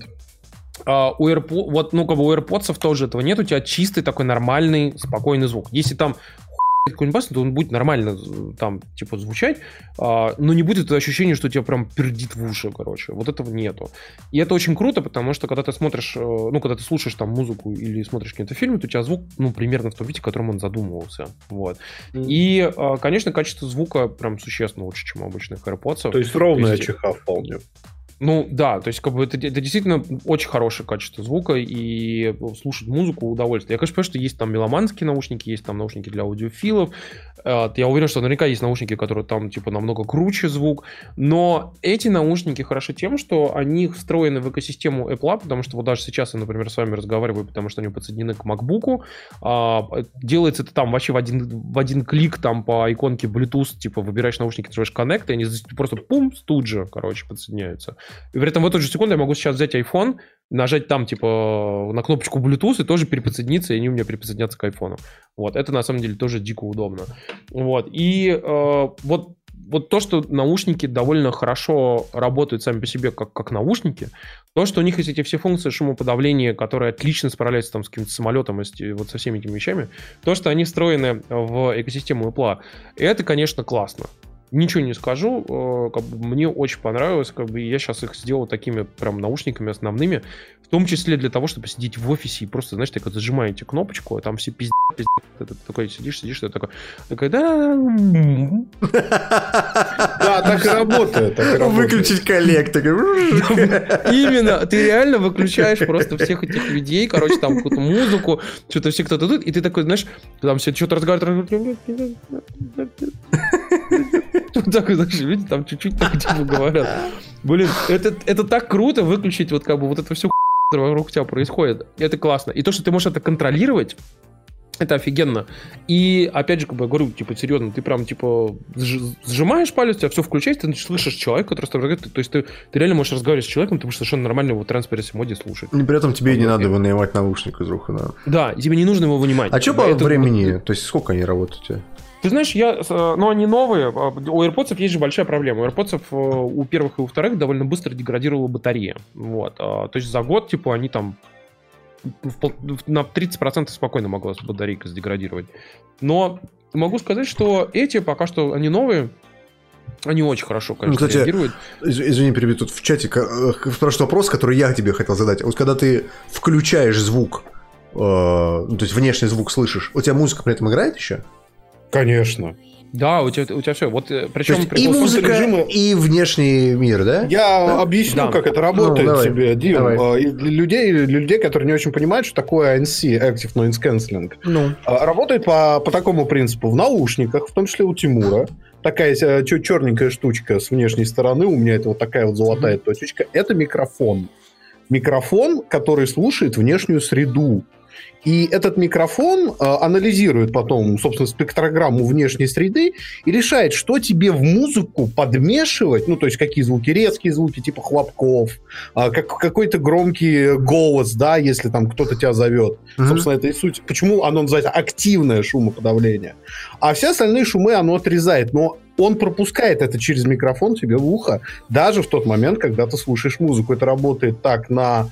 AirPods, это также работает на, собственно, Соньках, и этим всем управляет и там, и там отдельный процессор, mm. который все это обрабатывает. Десятиядерный. Слушайте, да. ну я могу сказать, что, например, вот сейчас, пока мы с вами разговаривали, я как раз отключил шумоподавление, вот, и я сразу начал слышать такой, типа, фоновый звук в квартире, да, и начал слышать свой голос. То есть до этого я свободно... И знаешь, там типа «Открывай, мразь!» Но и... Понимаешь, что вот у меня сейчас эффект, помнишь, как вот мы говорили про Blue Yeti, когда ты типа нажимаешь наушники, вставляешь в сам микрофон, типа тебе там без задержки твой же голос. Вот у меня сейчас точно такой же эффект. Я слышу самого себя, но только он более как-то органично. Потому что Blue Yeti, он такой, знаешь, типа насыщенный, более такой жирный и с обрезанием внешних шумов, да, и ты слышишь только свой голос. А здесь ты слышишь, типа, окружающий мир и самого себя, и он как-то более реалистично, более органично. Ну, тебя спрашивают, а ветер не задувает микрофон, но из конца на улице? Нет, не задувает. Нет. Вот он спрашивает, как будет работать на старой макосе на Сиере. Вы знаете, пацаны, я не знаю, я пробовал только на а, предыдущей уже теперь, короче, это на, как называется, Мохаве. Вот, но я так понимаю, что просто они, по сути, работают так же, как обычные AirPods, вот, потому что Мохаве, вот я сколько пробовал, типа AirPods два, вот эти AirPods, как бы, и никаких супер обновлений, например, не выходило. Я так понимаю, что принцип у них примерно такой же, как у а, да. обычного, как бы, AirPods, но фиг знает. Но э, тут спрашивают, вот говорят, на велике в боссы э, беда с ветром прям. Ну, вы знаете, я могу сказать так, что типа я вот э, даже ходил по улице в Новосибирске, и там было минус двадцать пять, хреначил ветер и снег, и как бы самое главное, что еще был момент, вот, кстати, классная штука, я ходил с капюшоном пуховика на голове, и когда был в режиме транспорте, там э, типа трется пуховик э, об а наушники. Микрофоны. Да, и ты прям, типа, слышишь вот этот звук такой, короче, когда включаешь новый скэнселинг, то он исчезает. Ты перестаешь этот звук слышать, на самом деле. Да? Это очень круто. Короче, AirPods, я очень был скептически настроен, но после того, как я попробовал, конечно, я могу сказать, что, блин, это реально круто. Стоит ли это двадцать с хером тысяч? Но... Не знаю, ребят, как бы дорого, но если вы встроены в экосистему Apple, если вы хотите классные крутые наушники с нойз-кэнселингом, вообще, в принципе, почти ну, все хорошие. Особо выбора нет, да. Это дороже, чем пятнадцать тысяч будет. Mm. Ну, почти все но хорошие ближайший, наушники. Да, то есть ближайший конкурент, надо понимать, что в этой нише... Я просто, извините, может, что перехватываю инициативу, потому mm-hmm. что я просто в, эти, в этом говно весь месяц был погружен, прежде чем Соники купить. Вот. Вы должны понимать, что сравнимых денег стоит Sennheiser Momentum Pro. У них великолепный звук, у них тоже есть шумоподавление, но они просто не работают, они постоянно отваливаются от телефона. Вот. Есть Sony, но они стоят восемнадцать тысяч, они подешевле, но у них очень говёный микрофон для разговора. Мне а кажется, если что хотите... если у тебя разница между двадцатью тысячами и восемнадцатью, то... Да, бы... это тоже уже психологически да. ты не, не так это, сильно это цена, в принципе, так-то. Да, если вам нужна самое главное, вот вы должны понять, если вам нужен музыкальный звук, то это вам, наверное, к Sony. А если вам нужна хорошая, сбалансированная по звуку гарнитура, вы не аудиофил и не аудиодрочер, и самое главное, вам нужен хороший разговорный микрофон, то, мне кажется, сейчас у AirPods просто, ну, Pro нет альтернативы, потому что они очень хорошие, такое среднее нечто. Вот серьезно. А это, кстати, а есть же вот эти, как вот, Samsung Galaxy Buds? Buds. Так. Ну, у них я, такой знаю, же абсолютно говёный микрофон, и они стоят в одиннадцать, что ли. И нет, по-моему, эй эн си у них. Они не без шумодавления. Ну, в общем, в любом случае, короче, я могу сказать, что я со- советую наушники, да, когда, вот короче, используешь в самолете, э, то из-за того, что там разница же давления, ну. и у тебя э, постоянно, типа, ну, в- в- меняется давление внутри ушно- ушной полости, вот этой там внутри, и наушники чуть-чуть выталкивает, ну, как бы из ушей. И очень смешно, что когда ты их, типа, берешь и обратно заталкиваешь к себе в уши, они сдают и в одно, и в левом, и в правом ухе совершенно одинаковый свист такой. Это, это так это угарно. Воздух из уха выходит или что? Ты понимаешь, что ты реально так нажимаешь, я даже думаю, может, это какая-то функция типа наушников, типа какая-то компенсация или что-то, потом понял, что это реально так воздух выходит. Ну и когда нажимаешь, я такой... Нам пишут, нам пишут в чате, и Чпок, добрый вечер. Ну, короче, добрый вечер. Это было, на самом деле, реально забавно очень, когда я такой поугарал, как бы сидел в самолете и смеялся от того, что так сделано. Вот, а на соседнем кресле, мама, он опять смеется, просто так сидит и смеется, мама, не страшно. А ты, а ты маме карточку даешь, извините, это I have a condition, знаешь. Да-да-да, пожалуйста, верните карточку. Слушайте, а знаете, кому не нужно возвращать карточку? И у которых тоже есть некое состояние. Фанатам «Звездных войн». Че началось-то сразу? Че сразу-то? У фанатов «Звездных войн» есть одно простое состояние. Фанатам «Звездных войн» можно продать все, что угодно. Пластиковый тайфайтер, как вот сейчас Максимка на стриме нам показывает. А лазерный меч в виде светодиодной лампы легко. А восьмой фильм. Седьмой фильм можно продать. И даже сериал про, не побоюсь этого слова, Мандалорца. Мне понравилось другое. Там, когда на постере закрылась часть слова «Мандалориан», да? Да. Вот, шлемом главного героя, и кто-то написал... Он написал «Man DeLorean, half man, half DeLorean». Слушай, но, пацаны, давайте вернемся к тому, что первое. У сериала вышло всего две серии. И этот сериал невозможно легально смотреть в России, потому что Disney Plus в России не запустился. Поэтому, да, естественно, этому сериалу вынесен суровый торрентный приговор. Да, но а, что я хочу сказать, что а, я смотрю вот типа первую серию, смотрю, смотрю и такой думаю, так, а почему нельзя снять вот такие «Звездные войны»? В кинотеатре, да. Ну типа, что, вот, типа, почему так классно и почему вот мы получили вот седьмой, восьмой эпизод, и они были не такими классными. Я, я, я реально сижу такой, думаю, почему? А я могу объяснить. И, и, и, я, я, да. я, вот, я просто забегаю как бы назад, как бы я сегодня говорил о том, что таким же вопросом явно задались и в Лукасфилме. Что типа, типа, так, подождите-ка, то есть мы вот сейчас сняли седьмую, восьмую часть, А, а круто было вот, вот это, как бы. А почему мы не сделали так же до этого, как бы? А так можно было, да? Типа, вот. И а, поэтому я говорю, что Джон Фабро, который, в общем-то, делал, и там еще чувак-сценарист, который, говорят, типа, очень крутой, что-то он до этого делал, связано тоже со «Звездными войнами». И, в общем, это... Джордж Лукас его зовут, да. Не, ну, бой, там, я забыл, как зовут этого чувака. Короче, смысл в том, что это, вот команда Фавро и этот сценарист... Ну, на Википедии написано, что это Рик Фамуива. Нет, там какой-то другой был. Чувак. Другой, ну другой, ладно. Да, другой, короче, какое-то имя, типа Молин, что-то, что-то такое. Короче, в общем, не в этом суть. Суть в том, что э, этой команде, ну, настолько, типа, все прониклись «Мандалорцем», э, и настолько в него поверили, что, э, в общем-то, говорят, что якобы, возможно, новые фильмы по «Звездным войнам» как раз и дадут именно им.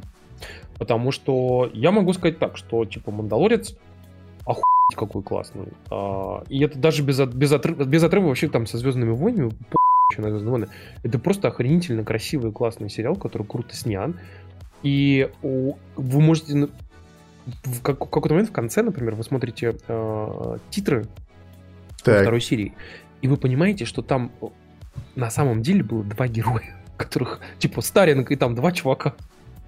Ну, и, потому типа, что, что, типа, да. что все остальное сляпали героя... на компьютере, я понял. А да. все остальное, типа, там были всякие там Java, там вот эти всякие чуваки, там как бы и... И ты реально осознаешь, что у тебя было два героя, а у тебя была такая куча экшена, куча классных каких-то моментов, интересных, клевых каких-то штук, которые тебе зашли, тебе было интересно, тебя это держало, как бы, и ты такой просто, что ж будет дальше-то? Ой, а вот это, а вот это, а вот то, а там два чувака всего лежало. Ты просто такой, ну ни хрена себе. Ты знаешь, смогли. Что это один из первых, э, скажем так, трипл-эй, если это можно в контексте сериала «Строение» сказать, сериалов, которые сняты э, с помощью Unreal Engine. Ты в курсе об этом? Там а, очень много, да, реалтаймов. Там, Ан- там Unreal Engine использует... Э, да, ну... Они делают... Они, они Unreal Engine используют для того, чтобы а, правильно композить сцены а, в какой-то момент. Не для того, чтобы это попало в кадр именно. А они это показывают а, актерам, типа, как будет выглядеть сцена. Да. Но они сказали, и что... не только актерам, и режиссеру, и вообще всем. Ну, типа, вся съемочная группа да. должна увидеть примерно, как будет выглядеть сцена впоследствии. Но в чем прикол? Они сказали, что в ряде моментов, когда они используют, типа, там, аноморфные так, расфокусы, там, вот это все, когда у тебя сзади, типа, там, боке, вот это все, они говорят, что они просто вчистую использовали то, что было, типа, в Unreal Engine. Вот. Да? То есть, там, какой-нибудь сзади, типа, у него, там, пустыни, вот это все. И они говорят, они просто, типа, эл и ди-экран сзади у чувака, показана, там, какая-нибудь, условно, пустыня в расфокусе, типа, все, и прям ебашь. Продакшн, понимаешь? Да, и, да. И, и это на самом деле клево, потому что мне кажется, что вот эта история с э, использованием игровых э, утилит и механик в контексте кинопроизводства, она же, ну, скоро будет как бы абсолютно... Если ты посмотришь на какой-нибудь Death Stranding, условно, да, где мимика у персонажа просто охуенно ну, снята. Ну, слушай, там, когда появляется Мац, это же, ну, это кино. Это, это кино, кино, да, да, да, да. Вот, не хватает там, условно, там, чуть-чуть реалистичности, потому что они немного пластиково выглядят, потому что это компьютерная графика. Но вот так, если подумать, то вот эта смесь голливудщины и смесь э, игровых тулсов, она же... Почему они до этого раньше не додумались? Ну, то есть, как бы, они и раньше это делали, просто они это делали, смотри, как они это делали в превизе. То есть превиз, э, это когда, ну, надо тебе нарисовать, допустим, интерактивную сцену за много миллионов долларов, да? Но mm-hmm. тебе надо понять, как она будет выглядеть, раскадровываться. И раньше для превиза использовали Unity. Mm-hmm. То есть в Unity быстренько ляпали превиз, вот, потом смотрели, а потом уже рисовали это в три дэ Max и в Maya. А сейчас уже качество самих игровых движков такое, что они поддерживают глобальное освещение, что они поддерживают эйч ди ар, что они поддерживают даже рейтрейсинг. Mm-hmm. Это все технологии, которые были уделом пререндера еще пять-десять лет назад. И когда тебе приходилось ждать, чтобы двадцать четыре часа у тебя кадр да. обрабатывался. То есть я просто помню, я читал э, очень большой технический пейпер по мультику «Тачки», mm-hmm. где они рассказывали, как они для тачек специально в Пиксаре писали движок рейтрейсинга. И я, до, я от этого узнал, что, оказывается, до этого в Пиксаре рейтрейсинг использовали, дай бог, там в трех-четырех сценах мультика, чтобы не умереть на продакшене. А там было написано, зачем в мире тачек школьный автобус? А это тебе Майкл Джексон ответит на этот вопрос. На самом деле, «Мандалорец» действительно очень классный, и он очень интересный, и он, кстати, ставит кучу прикольных вопросов по канону ЗВ, но э, у него есть только один недостаток. И если вы не любите э, огрызочные такие вещи еженедельные, если вы от них отвыкли, я советую дождаться, пока сериал выйдет целиком, потому что серии очень короткие. Прям ну, реально в конце, очень короткие. В конце декабря последний серия ходит. Да, э, то есть вообще в, в, в теории он четыре, что ли, или шесть часов будет идти в сумме. Там по полчаса серия идет, там, да. если сорок минут, что-то около того. А вы заметили, кстати, э, как охуенно натурально играет лицом Педро Паскаль. И если О, что... Это, это отличная роль, я, я считаю. Я напоминаю да. вам, что Педро Паскаль — это тот мужик, которому в «Игре престолов» глазки проткнули внутрь. Он с тех пор шлема не снимает, в общем-то, потому что урок выучен, мне кажется. Педро Паскаль, кстати, была офигительная роль в этом... В «Наркос». В «Наркос», да. В «Наркос», да. Да, да, но... но вообще, да. мне кажется, там какой-то момент он должен будет снять шлем все-таки. Это, нет, мне кажется, нет. Это, знаешь, это как «Мастер Чиф». Боба Фетт. Да. Нет, это как, не знает, это, это как «Мастер Чиф». То есть он, он как бы вот такой герой в шлеме. Все. Как бы, ну, ну, то есть, в вот... общем, я могу сказать так, что, типа, ребят, э, действительно есть проблемы, связанные с тем, что, типа, маленькие серии, в итоге вот ты смотришь, а там так круто, и ты такой, блин, что целую неделю ждать, ну чего? Поэтому можно дождаться до конца и уже я, посмотреть. Я, короче, вот прям жду теперь каждую серию, смотрю. А ты сколько серий посмотрел? Две. Я а могу сказать, что зубы. Я посмотрел первую серию. Первая серия похожа на такой космический вестерн. Ну да, ну то есть прям вот вообще mm. космический вестерн. Как, в принципе, как и были старые «Звездные войны». Ну то есть... Отчасти. Ну, отчасти, да. да. А, а вторая серия, она... Ты, знаешь, вот ты в тот момент думаешь... Неужели Дисней смог, когда ты смотришь первую серию? Смотришь вторую серию? А, ну это же Дисней, действительно. Там, то что там комедия началась, вот серьезно. И ну... у меня впечатления смешались, потому что первая серия мне понравилась, вторая мне понравилась не очень. И э, я мне могу сказать, что мне интересно, что будет дальше. Мне понравилась вторая часть, вторая серия больше, чем первая. Знаешь почему? Потому что там практически отыгрывается то, что было во вс... в изначальных «Звездных войнах». Ну, то есть, типа, без спойлеров, какие-то моменты и прочее, как бы я не, не буду ничего рассказывать, как бы, но как раз-таки вот то, что тебе понравилось в «Звездных войнах», было в, в изначальной трилогии, и то, что мне понравилось в «Мандалорце» во второй серии, тоже было в «Звездных войнах». Понимаешь? Да, да, но я, я, я просто к тому, что э, есть моменты, э, когда, знаешь, там, типа, на серьезных щах все, а потом начинается какая-то вот комедия. И вот эта комедия — это диснеевщина самой чистой воды. Потому что, э, мне кажется, ее вставили туда специально. Я есть такой не комедийный согласен. Элемент. Мне я кажется, вы рано делаете выводы в любом случае, потому что надо... Вот это самая главная проблема «Мандалорца». Было тупо выпускать его попилюльно. Надо было выпустить его целиком. Весь потому сезон, что если, да. если бы мы смотрели каждую неделю Stranger Things, мы бы дропнули сериал. Потому что там есть серия откровенной мосты между сюжетными арками. Особенно а, в, в, во втором сезоне там был просто... Да, но когда ты смотришь это залпом, тебе на это насрать. Или, я не знаю, Altered Carbon, который мне безумно понравился, но я понимаю, что я бы не высидел его в еженедельном режиме. Угу. Вот. И с «Мандалорцем» надо было сделать то же самое. Тогда бы в голове сложилась цельная картина. Ну, ты знаешь, это не со всеми сериалами работает, потому что вот я, например, когда вчера или там позавчера Вадим Иллистратов в Твиттере хорошо написал по поводу сериала «Хранители». Мы его тоже обсуждали в прошлом подкасте. Угу. Что, угу. знаешь, когда тебе говорят, что типа сериал раскрывается к пятой серии, наверное, ты не будешь его смотреть. Ну, у тебя просто нет столько времени, чтобы там высидеть пять серий, условно, чтобы понять, что ж там Линделов такого, блядь, в «Хранителях» накрутил. А, и поэтому вот этот хороший маленький формат, который есть в «Мандалорце», он лучше заходит людям, чем формат, когда типа подожди, подожди пять серий, где происходят непонятные ебаны, а уже потом тебе все объяснят, как в «Хранителях». Mm-hmm. Мне «Хранители» не нравятся, знаю. Но у меня есть свободное время их смотреть, а у многих людей нету, понимаешь? Ты знаешь, я могу сказать, что в «Хранителях», чтобы цеплялась первая часть, серия да, ну... еще не, не там медленно как-то расходилась, но уже во второй серии было прям нормально, прям пошло. Как раз к первой серии были у всех претензии к «Хранителям», как бы, да, а потом дальше прям зашибим. Короче, пацаны, «Мандалорца» мы советуем, торрент на приговор, к сожалению, или вы можете каким-то образом пойти оплатить Disney+. Через ви пи эн а, какой-нибудь? Через ви пи эн, через что-нибудь, короче, купить, и потом уже с чистой душой качать, где вам захочется. Вот. а, как бы я могу сказать, что я так собираюсь поступить, потому что как бы я вижу, что сериалы на самом деле хорошие выходят а, у... Disney Плюса, как бы я собираюсь вот как раз чисто для очистки совести пойти и купить все-таки подписку, вот, для того, чтобы спокойно смотреть. Вот. Говоря вот про, про купить, про купить и «Звездные войны», мы тут с Димой, ща, ща, ща будет. Слышь, купили.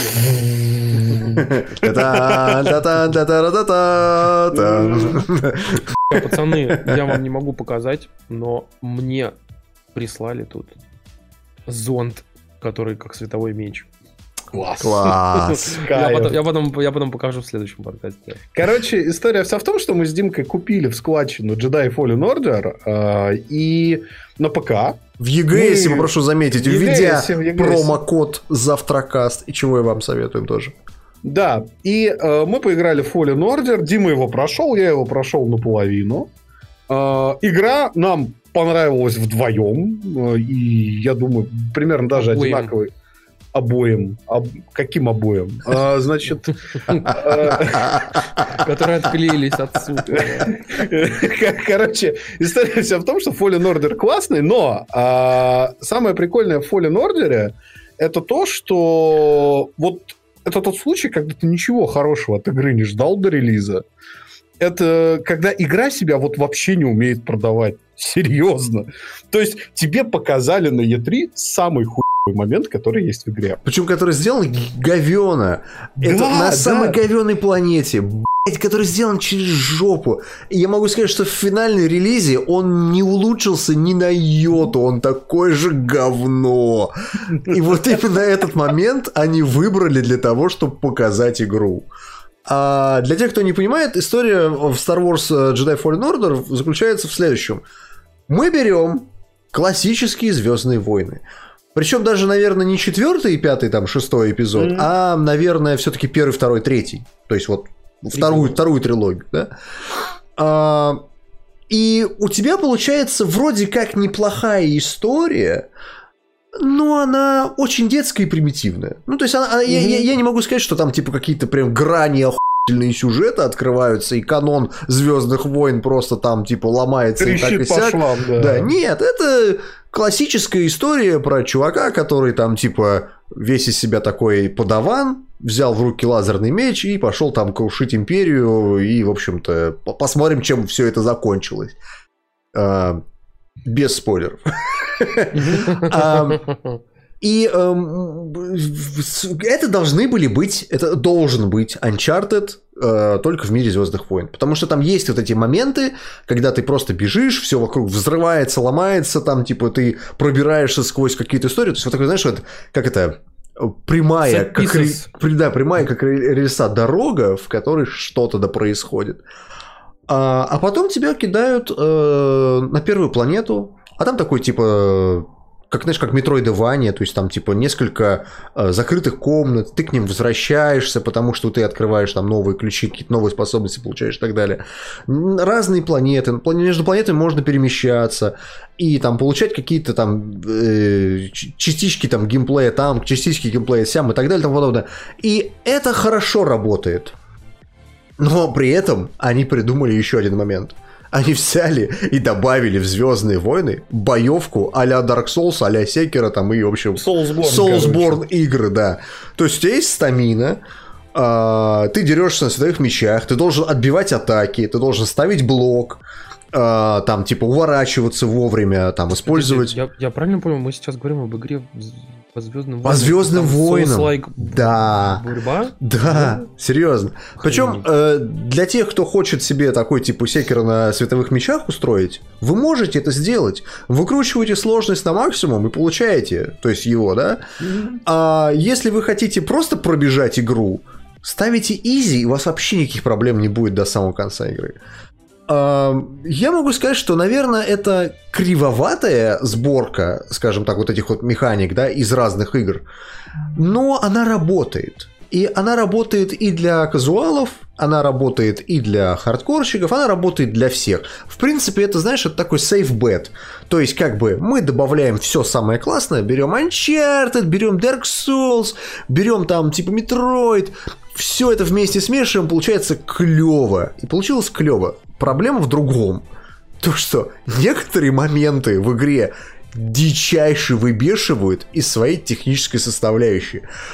В игре постоянно вы будете вспоминать, насколько же вылизан Uncharted, насколько же насколько же вылизан Tomb Raider, причем любой, по сравнению с этими «Звездными войнами». У вас постоянно протагонист будет прыгать, там, не знаешь, там, пытаться ц- уцепиться за кончиками пальцев и промахиваться. Там, там с коллизиями вообще одно да, творится. Т- там какая-нибудь там жаба будет на тебя прыгать, и там, типа, ты увернулся, а она тебя все равно схватила, потому что анимация глюканула. А, там, я не знаю, там, эти штурмовики, которые там тебя нападают, будут там бежать в сторону текстуры, знаешь, там, типа, делая смешные Застряв движения. В стене, да. Да, ну, то есть, технических глюков дохера. Вот серьезно, дохерища просто. То есть игра такая, знаешь, она вроде как выглядит как трипл эй, но такое ощущение, что ее делала не Remedy, а какая-нибудь там инди-команда. Не, не Remedy, Respawn. Э, Respawn, да, какая-нибудь там инди-команда. Там типа, другая, знаешь, проблема. Да, ну... Знаешь, то есть технически это еще ладно, это вылизывается, там, как какой-нибудь Days Gone, который сейчас... Ну, патч, уже, может быть, выйдет, да. Да, как конфета, хотя на релизе был такой же. Проблема в другом. У игры есть... Ну, от игры есть серьезное ощущение, что э, вот разработчики четко знали, что они создают охуенную игру. Они сделали охуенную игру от начала и до конца. Они даже успели накидать в нее примерно все, что хотят от нее видеть, а потом в нормальной команде начинается процесс так называемой полировки, когда ты уже, значит, э, там добавляешь механики, какие-то убираешь, какие-то делаешь глубже, где-то наращиваешь мясо, где-то, наоборот, там срезаешь, потому что не успеваешь. И вот этот момент игра пропустила, ее просто отправили сразу в релиз под девятый эпизод зачем-то. Потому что в игре, например, есть тьма тьмущая сундуков, которые надо искать, поскольку это Metroidvania. Только они нахер не нужны. Только они нахер не нужны, там только скины мечей. Вот серьезно, которые вообще ничего не дают, кроме внешнего вида. То есть тебе дают exploration, и тебе реально интересно исследовать, потому что иногда там куски лора какие-то дают, там историю расскажут. Но тебя награждают, возьми вот этот... Э, ты, ты бегал в черном плаще, будешь бегать в красном. Ну, то есть, и ты думаешь, а нахера это было нужно вообще? Ну, то есть, какой смысл? Поэтому я вам советую играть в эту игру не как в Metroidvania, а играйте в нее, блядь, как в абсолютно линейную, блядь, игру. Просто бегите вот через все. По сюжету. Просто по сюжету. Пройдите ее, и, и, и замечательная игра. Uh, то есть на, на, на глюки тогда в таком случае внимания не обращаешь. Как только ты начинаешь, сука, возвращаться на локацию и обратно, и идешь там, не знаю, убиваешь какого-то босса, и тебе дают розовое пончо, тебе хочется просто удавить этих чел- людей, которые придумали эту ерунду, серьезно. Ну, это странное решение. Какие-нибудь ресурсы. Конечно, конечно. Или, знаешь, там, например, история, например, там есть верстак, верстак, на котором ты себе крафтишь э, этот самый э, световой, свет, меч. свой меч. То есть ты там меняешь там у него там а, а, а, кристалл, элемитер, там, еще да, там какую-то херню, да-да. Но это не имеет никакого значения, это только внешний вид. Это косметика чистый. Понимаешь? Я тебе аккуратно напомню да. очень важную штуку. Так как ты играл на ПК, то, а ты играл в консольную игру на ПК, ну. то я напомню тебе, что в Uncharted ты ищешь коллектиблы, которые являются просто трехмерной фигуркой какого-нибудь говна. То же самое и есть в Tomb Raider. Это вещи, которые даже не розовые пончи. Это просто какой-то э, черепок какого-нибудь говна, который не играет вообще никакой роли. Но ты их собираешь, потому что тебе нужно там completionist сделать, да, то есть тебе нужно, по сути, пойти и там трофеи собрать. Так как ты играешь на ПК, где ты срать ебал все эти трофеи, и тебе вообще пофигу, да, и ты такой, о, ну хрена мне вот эти тут вот розовые плащи. Хорошо, что хотя бы розовые плащи есть, понимаешь, как бы, а не а, только, допустим, там какие-нибудь а, там черепки или какая-нибудь трехмерная фигурка. Ага. Понимаешь, поэтому как бы очень спорная история. Короче, заканчивая ну... про Fallen Order, я могу сказать, что я его советую, я не советую его брать на старте, и, наверное, его, если вы только не там какой-то фанат «Звездных войн», прям бежать и ранее колову покупать. Дождитесь скидона, это хорошая игра, но в ней есть там пара технических моментов, которые вас будут раздражать. Опять же, если вы не любите боевку Dark Souls и всего остального, просто включайте изи, пролетаете нахер игру. Я прошел ее что-то часов за двадцать пять, и можете прям вот уступить так же, как я это сделал. Такая история. Я, может, поиграю на Новый год, если у меня будет возможность. Ну вот да, кстати, это такая игра под Новый год. Смотрите, как бы я на самом деле хотел вам рассказать про необычную штуку. Дело в том, что я тут совершенно случайно пошел и посмотрел э, два мультфильма, о которых я слышал, наверное, за последние двадцать лет очень много. «Рыбка Понья». Нет, двадцать лет. двадцать лет. Ну погоди. Короче, я постоянно слышал про мультфильмы, которые называются «Подлабор». Впервые слышу вообще. «Полиция будущего», короче. Это э, мультфильм в двух частях. Есть еще, по-моему, насколько помню, еще третья часть. Есть еще фильм, короче. Но я буду сейчас дальше смотреть и думать. А, это два мультфильма от э, создателя... Ну, не создатель, типа, а режиссера Ghost in the Shell, «Призрака в доспехах», оригинального. Не фильма Мамору... Ghost in the Shell, а именно аниме. Который, да, да, Мамору Осии. И, соответственно, что я могу сказать?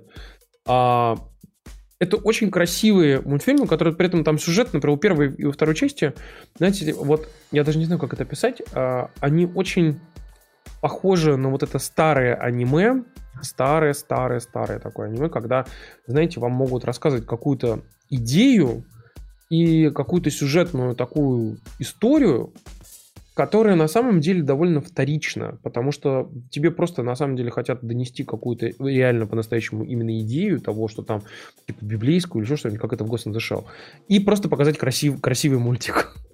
Вот, как это было тоже в Ghost in the Shell, где могли mm-hmm. там типа тридцать секунд пока под музычку показан город и атмосфера. Вот. Здесь то же самое. Здесь прям вот как, как, прям вот как Ghost in the Shell, музычка такая и город, образы, люди. А там про что вообще сюжет? В чем прикол? Это типа далекое будущее для Японии восьмидесятых. две тысячи пятнадцатый год. две тысячи пятнадцатый год. Типа того, да. Я угадал, да? Да, ну типа того, как бы, да. Для нас это уже типа не будущее совсем. Смысл в том, что в Японии созданы так называемые роботы, ну, естественно, вот, и эти роботы используются для строительства и для там полиции, и для всяких таких штук.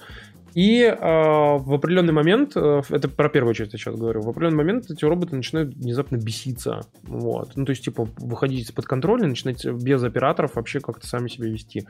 Странно. Вот. И выясняется, что явно э, в этом замешан создатель операционной системы для этих роботов. Mm-hmm. Вот. А он пропадает.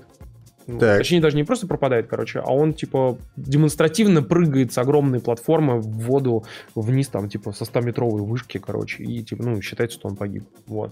Уильям и... Гибсон, не, не романт. Ну, типа того, короче. И вот внезапно, типа, начинают сходить по- поочередно роботы, как бы, и никто не понимает, почему, как. И, в общем-то, полицейская группа, которые тоже, типа, управляют этими роботами, пытаются выяснить, как бы, что к чему. Вот. Mm-hmm. И это, как бы, завязка сюжета, там дальше довольно интересно, как бы, все это происходит. И я могу сказать так, что э, первая часть нарисована круто, там прям местами очень классная анимация. Вторая часть, я могу сказать, что я просто охуел. Вот, потому что... Э, это несравнимо как бы анимация с современной какой-нибудь Макото Синкай, потому что у него а-ля Акера. Какие-нибудь принципы, да, но это как вот, вот как старое аниме, которое ты понимаешь, что туда вложили просто космическое количество сил, а, и явно там просто каждый кадр, а там, знаете, типа там тридцать эф пи эс, там, условно, двадцать пять эф пи эс, и каждый кадр отрисован, как, у, как рука у робота, там, рук крутится. А это самое, как такой, подожди, там, там очень много вставок с э, роботами, да? Ну, это ну, меха. Как бы, просто это да, меха. Если это меха, то понятно, почему так сделано. Это же целый ну, жанр. Там... Я могу сказать, что там, конечно, просто уровень анимации какой-то просто совершенно безумнейший во второй mm-hmm. части. А, ты прям сидишь иногда и просто такой ебануться просто. Как бы, вот при этом, чтобы, чтобы поставить все на более такие понятные мейнстримовые рельсы, под лабором в основном второй частью очень сильно вдохновлялся Дель Торо, когда снимал Pacific Rim. Он об этом говорил открытым текстом, что, типа, основным для меня вот источником вдохновения всех меха-сцен служил Патлабор. Это заметно, это реально заметно. Ну, в общем, я э, очень вам советую, потому что э, даже если вы там, типа, в целом не очень любите аниме, но это такая, знаете, классическая картина, потому что, я говорю, я миллион раз слышал про Патлабора. Я, э, знаете, весь в Твиттере, там, и в Тумблере, например, э, всякие аккаунты, которые посвящены, там, гифкам из аниме, всяким красивым, да, mm-hmm. там гифки из Патлабора были миллион раз тоже. Я просто, вот, я все а время вот ты думаю, мне скажи, а это... я должен пойти посмотреть. Это да. сериал или это полнометражные фильмы? Нет, это два, это два полнометражных фильма. Насколько помню, по-моему, сериал тоже есть. Я, а вот я, смотри, я, я вот на Кинопоиске нашел написано «Полиция будущего нового поколения», The Next Generation Патлабор, пятнадцатого года. Это, это вообще, это, по-моему, лайв-экшн фильм, другое, да. А, да? Значит, я не то открыл. Кажется. Ну и ладно.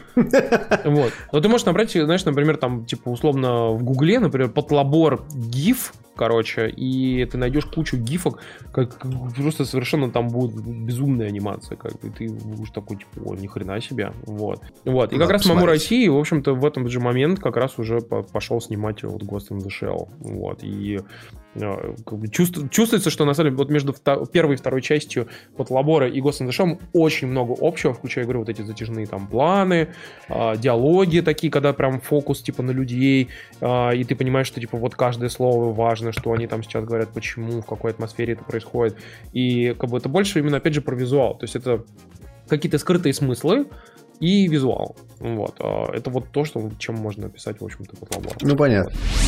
Так, ну смотрите, я еще хотел рассказать про одну штуку. Дело в том, что э, я тут решил сесть посмотреть э, сериал «Си», видеть э, от Apple ти ви+. Который, про который я говорил в прошлом подкасте, да? Который да, я, я просто хотел очень, я хотел очень быстренько, э, буквально там, типа, сказать прям быстро-быстро, А, о том, что я не ждал вообще ничего, как бы, ну просто, вы знаете, вот как-то вот он висит, и там вроде прикольный трейлер был, ну что-то такое, но в итоге я сейчас сижу и каждую серию жду, потому что, как ни странно, мне он очень понравился. Ты до какой вот. серии ты смотрел? Да вот э, до пятой, что ли, короче. А, шестой, ну то есть далеко дошел, в принципе, да, я Да, помню. я далеко угу. дошел. Угу. И, вы знаете, как бы вообще, я понимаю, что там куча есть огрехов, там куча как бы вот э, сложностей. Но мне понравились герои, мне понравилась м- музыка и вообще в целом стилистика, и э, понравилось как бы в итоге вот типа, что сюжет на самом деле идет вперед постепенно, знаете, караван идет, и ты, ты реально начинаешь ждать, типа, чего ждать, что будет, потому что там постоянно какие-то там интересные клиффхенгеры, и вот там, например, в одной серии вот недавно, когда там история с плотиной, я не буду говорить о чем, короче, ты такой сидишь, думаешь, блин, ну там, ну вообще охренеть. А потом в следующем э, эпизоде там вообще все это по-другому переворачивается. И ты такой, блин, ну нифига себе, короче. И ты понимаешь, ну типа там не, не супер сложно, да, что-то такое. Но реально смотреть интересно. Поэтому если вы вдруг его пропустили или забили на него хер, или там, допустим, все писали в интернете, что «О, Санэ Парошо», короче.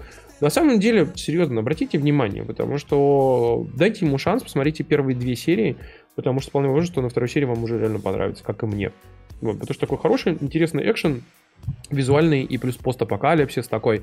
И там это, ну, довольно хорошо сделанный классный антураж. Поэтому не списывайте со счетов. А, говоря про стриминговые новинки, да, заканчивая, что называется, я буквально парой строк посоветую пару новинок на Netflix, которые вышли на этой неделе.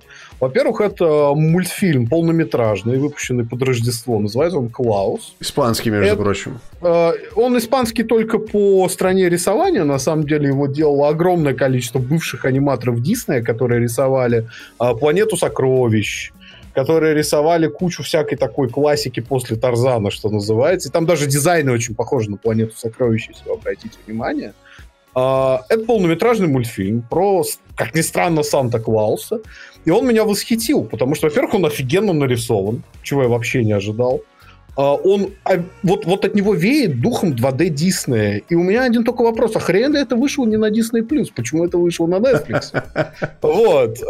Потому что в тачках есть школьный автобус, Максим, понимаешь? В мире тачек есть школьный, сука, автобус. Короче, суть в том, что Клаус... Тачки — это же всего лишь наномашины, которые обрели жизнь, собрались вместе и просто как бы по старым документам каким-то... Пытаются косплеить людей. Приняли форму жизни, которая им просто типа наиболее понравилась. Эх, Део Каджима муви. А вы помните ту историю, как Молния Маквин ездил в заднице у здоровенного грузовика? Короче, короче, суть в том, что Клаус очень классный э, новогодний мультфильм с отличной такой, пускай и очень банальной историей, но самое классное, как он нарисован, как там передана энергетика.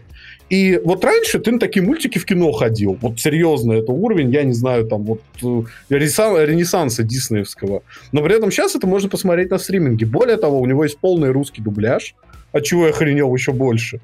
И он сделан достаточно хорошо. Поэтому, если вы ищете, что такого поставить ребенку, или там, если вы угораете по Диснею времен «Короля льва», вот, вот самое то, я очень... Мультика горячо... «Короля льва», так, секундочку. Мультика, уточнять мультика, да. Теперь надо, да. Да, они, они, они тех львов, что без яиц там пляшут. А, а второе, это на Netflix появилась, короче, совершенно прекрасная третья часть шоу Toys That Made Us. Это их документальный проект, который рассказывает про разные линейки игрушек.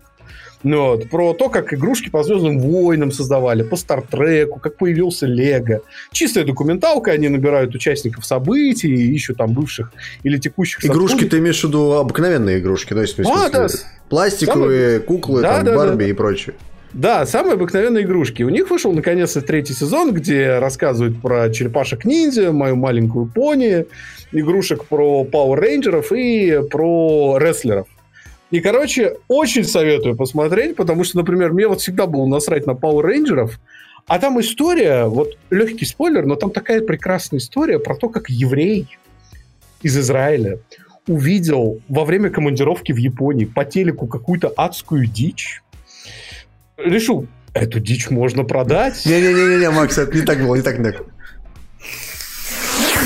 Я должен нет. продать каждую игрушку в этой стране. Нет, нет, каждую нет, игрушку. То есть они, они, они, он, значит, нашел женщину на телеканале Fox, которая раньше работала в Marvel и тоже безуспешно пыталась десять лет назад эту франшизу продать. В итоге они, поскольку у руля стоял еврей, придумали следующее. Короче, мы будем брать из японского шоу сегменты со спецэффектами, поскольку они самые дорогие, а лайв-экшен будем снимать, э, типа перебивки со школьниками в США. Вот. А поскольку игрушки же нам надо выпускать, а поскольку игрушки в Японии уже делают по этому шоу, мы просто будем привозить их в Америку и локализовывать коробки. Нам не надо будет создавать новые игрушки. История в том, что, короче, он э, раздул эту франшизу, продал ее за, в итоге, э, порядка там нескольких миллиардов долларов. Потом эту франшизу Disney успешно просрал так. и выставил эту франшизу на продажу. Но на нее не нашлось покупателя, и этот чувак, а его зовут Хаим Сабан, выкупил, короче говоря, ее за двадцать миллионов долларов у Диснея, после чего год назад продал ее снова компании Hasbro за пятьсот миллионов. И таки, понимаешь, сейчас играет семь сорок. Очень советую, классная коллекционка, обязательно, ой, документалка, обязательно посмотрите, даже если вам насрать на игрушки, потому что она очень весело снята, там реально очень динамичное для документального кино повествование.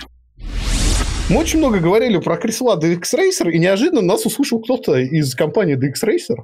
Да, причем мы рассказывали в контексте того, что, знаете, такой типа философские вопросы, shower thoughts, знаете, как говорится, о том, что почему большое количество вебкам-моделей, которые э, дрочат пи***ю на камеру, внезапно сзади есть кресло ди экс рейсер? И потом ты такой думаешь, может быть, они просто на Твиче стримят одно, а на Порнхабе стримят другое? Типа утром одно, вечером другое, короче, да. Вот, и, как бы, в общем-то, мы шутили про Dix Racer, действительно, с нами связались представители Dix Racer. Прислали мне кресло, вот оно, вот такое вот. Dix Racer King. А, и прислал нам его официальный представитель. Подожди, подожди, подожди. Dix Racer King? Нет, это название. Dix Racer King. Я имею в виду, что ты понимаешь? Dix Racer King. Тимур. Тимур. А, значит, и это сайт dxracer.su. Собственно, это официальные поставщики в Россию. Они, кстати, в том числе локализуют инструкцию по сборке. А что, она а, сложно и... собирается или что? Нет, она собирается очень просто, что меня удивило еще больше, но суть в том, что там в том числе есть на русском все тексты и прочее. А, и, кстати, если вы зайдете на dxracer.su и вы захотите купить кресло, там действует сейчас до тридцать первого января промокод Завтракаст капсом русскими буквами, который дает вам скидку десять процентов. Uh-huh. Так вот, я всегда думал, блин, оверпрайснутое кресло же, господи, как можно за кресло отдать там тридцать тысяч рублей? Это же кошмар. Ну. Вот. И э, при всем при этом... Э, а у тебя, кстати, какое? Какой серии? Тут их много разных. У меня серия King, красненькая. А, Кэт, да? Я понял. King. Вот оно приехало. Мало того, что оно весит тридцать три килограмма. Сколько? тридцать три килограмма. Оно оказывается на полностью стальном шасси. Вот там вот, собственно, кресло, это полностью я, стальная я, рама. Пожалуйста, почему за такие деньги оно не из алюминия, как велосипеды? Потому что прочность. Там, ну там, да, ты там... как бы подумаем, алюминий сколько тебе выдержит килограмм? Тем более, вот эта модель для жирных людей, типа меня, понимаешь, которая должна держать большой вес. Короче, вну, внутри оно забито специальной пеной, то есть это не полое кресло, обшитое там просто кожей искусственной. Но самое прикольное, у него огромное, гигантское количество различных артикуляций. Я прям охренел. То есть оно может стоять просто жестко. Там можно повернуть снизу поршень, ты можешь вот так вот качаться, как в кресле качалки. Уи! Вот так вот. Сейчас Макс но сломает самое... его прямо на стриме, смотри. Вот. Но самое классное, всегда, когда тебя за***ли на стриме, ты можешь сделать вот так. Пока. Отъехать полностью вниз. Здесь, короче, у подлокотников больше позиций артикуляции, чем у меня на предыдущем икеевском кресле вообще, понимаешь? Так, при этом... У меня, у меня есть вопрос к тебе. Давай. А на Бонго Камс зарегистрировался? Neither confirm nor deny. А наушники с ушками купил? Смотри, что у меня уже есть. Батплак с лисим хвостиком, короче. Ну, короче, понятно. В общем, на самом деле, Макс, ты советуешь, что Dix Racer? Я могу сказать так. Кресло неожиданно офигенное. Оно стоит в такой простой комплектации, без вот этих наворотов, там, типа четыре дэ ручек. Так. Оно стоит в, в районе двадцать девять тысяч, но я могу сказать, что оно стоит абсолютно этих денег, потому что ну, оно просто железобетонное. То есть я думал, что приедет просто обычное офисное кресло с красным тиснением, знаешь, mm-hmm. и какими-то геймерскими фиш... фишечками. Вот. А mm-hmm. оказалось, что это реально очень крутой продукт, который ну, очень сильно продуман. То есть прям, прям вообще. Наверное, он стоит этих денег, потому что сейчас Икея, он самое дорогое офисное кресло стоит в районе двадцатки. Как-то оно там называется. Я в нем сидел. Это такое говно. Господи. Я честно тебе скажу, что вот мебель Икеи мне нравится, но кресло у Икеи полное говно. Короче, в любом случае, мне вот, честно говоря, насрать на внешний вид. В данном конкретном случае. Я солидарен я, с Максимкой, да. Я, я, я могу сказать, что она дичайше удобная. Прям дичайше удобная. И для человека, который как бы, ну, очень много сидит, это прям лучшая характеристика. А самое главное, что оно, ну, по крайней мере, по первым двум неделям производит впечатление железобетонной неубиваемости. Потому что, ну, ну прям реально очень надежная конструкция. И как сварена рама, и как сделаны механизмы, крепежи и прочее. То есть это сделано из очень качественного металла. У меня, видишь, вообще кресло с дыркой. Кресло с дыркой дали, понимаешь? Пришлите, пожалуйста, уже Димке еще один Dix Racer. Короче, dxracer.su, магазин, завтракаст капслоком, русскими буквами, скидка десять процентов, действует до тридцать первого января. пятнадцатого декабря, в четверг, В Meet Puppets мы будем отмечать день рождения подкаста. Так что, если кто-то хочет приехать, то приезжайте. Вот. И, кроме всего прочего, мы еще метимся, в общем-то, в то, чтобы записывать живой выпуск с вопросами и ответами. Собственно, с аудиторией, которая будет у нас находиться прямо там. И, в общем-то, если вы хотите, то приезжайте. Готовьте ваши подарки или без подарков. Просто ваше замечательное, прекрасное лицо. девятнадцатого декабря, Meet Puppets, Москва, четверг. Да. да, такие дела. Да. И мы, соответственно, заканчиваем всю эту историю с э, самыми интересными статьями за прошлую неделю, которую мы прочитали. Вот. Кто из вас что классного прочитал? Слушайте, тут э, классная статья была на ди ти эф, которая объясняет, как работает современная графика. И, э, собственно говоря, в основном там разбирают пи би ар. пи би ар, если кто не знает, это Physical-Based Rendering, то есть рендеринг основан на физически корректной модели освещения, то есть, условно, как свет должен отражаться от металла, как он должен отражаться от дерева, как он должен отражаться там, от, от камня и так далее, так далее и тому подобное. Как это работает? Здесь статья на ди ти эф, в принципе, довольно понятная. И так, для общего развития стоит, наверное, почитать и понять, насколько же сильно поменялись видеоигры, что теперь довольно сложно просто взять и текстурку на стенку налепить. Нет. Теперь надо еще сделать normal map, еще какой-нибудь там, я не знаю, tone map, еще какую-то хуйню, и еще какую-то хуйню, и еще какую-то хуйню. И вот со всем этим говном мы попытаемся взлететь. Вот так это работает. Итак, описание принципов... Буферов. Да, описание принципов ю би ар советуем почитать, если интересуетесь геймдевом. Да, вторая статья, которую мы хотим посоветовать, это очень большой и такой информативный обзорный материал. У нас до сих пор есть люди, среди в том числе наших активных зрителей и слушателей, которые покупают себе консоли пи эс четыре или Xbox только сейчас. И, естественно, после такой покупки первый вопрос, а что же купить? И вышел очень хороший материал на сайте ди ти эф, который, собственно, собирает в, в, в один большой список стоящие игры на пи эс четыре, Xbox One. Так что, если вы только вот сейчас приобрели одну из этих консолей, и вам нужен какой-то гайд, и желательно на русском языке, очень советую, потому что он широко представляет огромную гамму жанров и дает много, в общем-то, достаточно полезной информации при покупке. Ну, это если вам влом читать Metacritic, то, в общем-то... Да-да-да. Ну и, в общем-то, еще классная история. Это про голливудских актеров.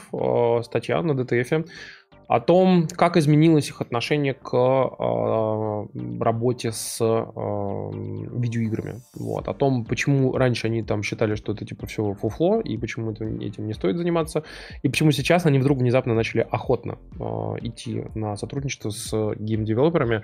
Вот. И, в общем, довольно классная статья, советую вам почитать. Слушайте, ну и мы потихонечку заканчиваем, в общем-то, наш э, подкаст. Э, хотим поблагодарить, опять же, наших патронов, потому что, чуваки, без вас бы вся эта история уже давно закончилась. Вот. И э, спасибо большое, что вы нам заносите денег. Даже если вы заносите там один-два доллара, как бы, блин, это очень круто, и огромное вам спасибо за это. Вот. Если вы заносите нам еще больше денег, то, ну, как бы, вообще вам низкий поклон. Прям бум. И всякие и... плюшки на Патреоне, не забывайте об этом. Да, потому что там вы можете слушать наши там ДТКД в аудиоформате, всякие там подкасты без цензуры и так далее, и так далее, и так далее. Вот, мы стараемся по возможности давать вам хоть что-то, как бы, если у нас есть, например, что разыграть, всякие коды там и прочие вещи, мы тоже стараемся это периодически делать среди наших патронов. Вот, поэтому, в общем-то, пацаны, заносите, им больше всех мы хотим поблагодарить людей, которым заносят больше всех денег, соответственно. И это э, пять дэ трейд, Александр Павлов, Алексей Петров, Алексей Кольцов, Антон Серебренников, Антон Жмуров, Артем Логинов, Артур Галиулин, функопоп раша точка ком, коллекционные фигурки в России, эф икс фор трейдер точка ру, Григорий Яфа, Илья Кузнецов, Илья Вакарчук, Иван Ткачев, Джаггер Меш, Маринад, Алекс Колов, Май... Майк Брюханов, Мистер Берни, Никита Стрельников, Орех, Павел Петлич, Павел Стариков, Полониум, Реплей Гейм Кафе в Санкт-Петербурге, Слава Украине, Ти Юджин, Валерия Неборская, Варвара Яфа, Виктор Тен, Владимир Ходаков, Владислав Ульяновс, Вова Стельмащук, Зив, Алексей Пазников, Арсений Вайс, Аугментированный апельсин, Беня, Гопник с автозавода, Дмитрий Лобаков, Женя Тонев, Михаил Аронов, Сергей Заркалименко и Ярослав Харищенко. Кстати, я хотел сказать о том, что Я же тут был в Новосибирске, и а, мы, ну, как я об этом сказал там в Твиттере и в Инстаграме, и, в общем-то, мы встретились с а, нашими слушателями, там, небольшой компанией, ну, что-то человек, типа, девять или десять было, но все из равно... Из Новосибирска? Mm-hmm. Да, из Новосибирска, как бы. И мы, на самом деле, очень классно посидели в баре, выпили, поболтали. Я рассказал, о чем будет третий сторикаст, теперь, как бы, об этом знает чуть-чуть побольше людей. Маленький тизер. Который не выйдет никогда. А те, кто не пришел, те не узнают. Вот, и а, я, кстати, был очень рад, на самом деле, а, знаете, что сделать? Там, а, к нам пришли, а, кроме просто обычных слушателей, еще двое разработчиков игры Death Crown, той, той самой, о которой мы mm-hmm. рассказывали. Вам черно-белая такая, типа, Pixel Perfect графика, классненькая, вот. Даже рассказали про будущее своей игры, и там довольно интересно все. И, в общем-то, опять же, советую Death Crown. И спасибо, чуваки из Новосибирска, кто пришел. Я был всех очень рад видеть. Вот. Да. Ну и, в общем-то, на этом мы заканчиваем наш подкаст. Вот. И спасибо большое, да? что смотрели. Спасибо, спасибо большое, что смотрели. Что... Спасибо, что слушали. Спасибо, что донатили. До следующего Давайте. раза. Всем пока-пока. Счастливо, ребят. Пока.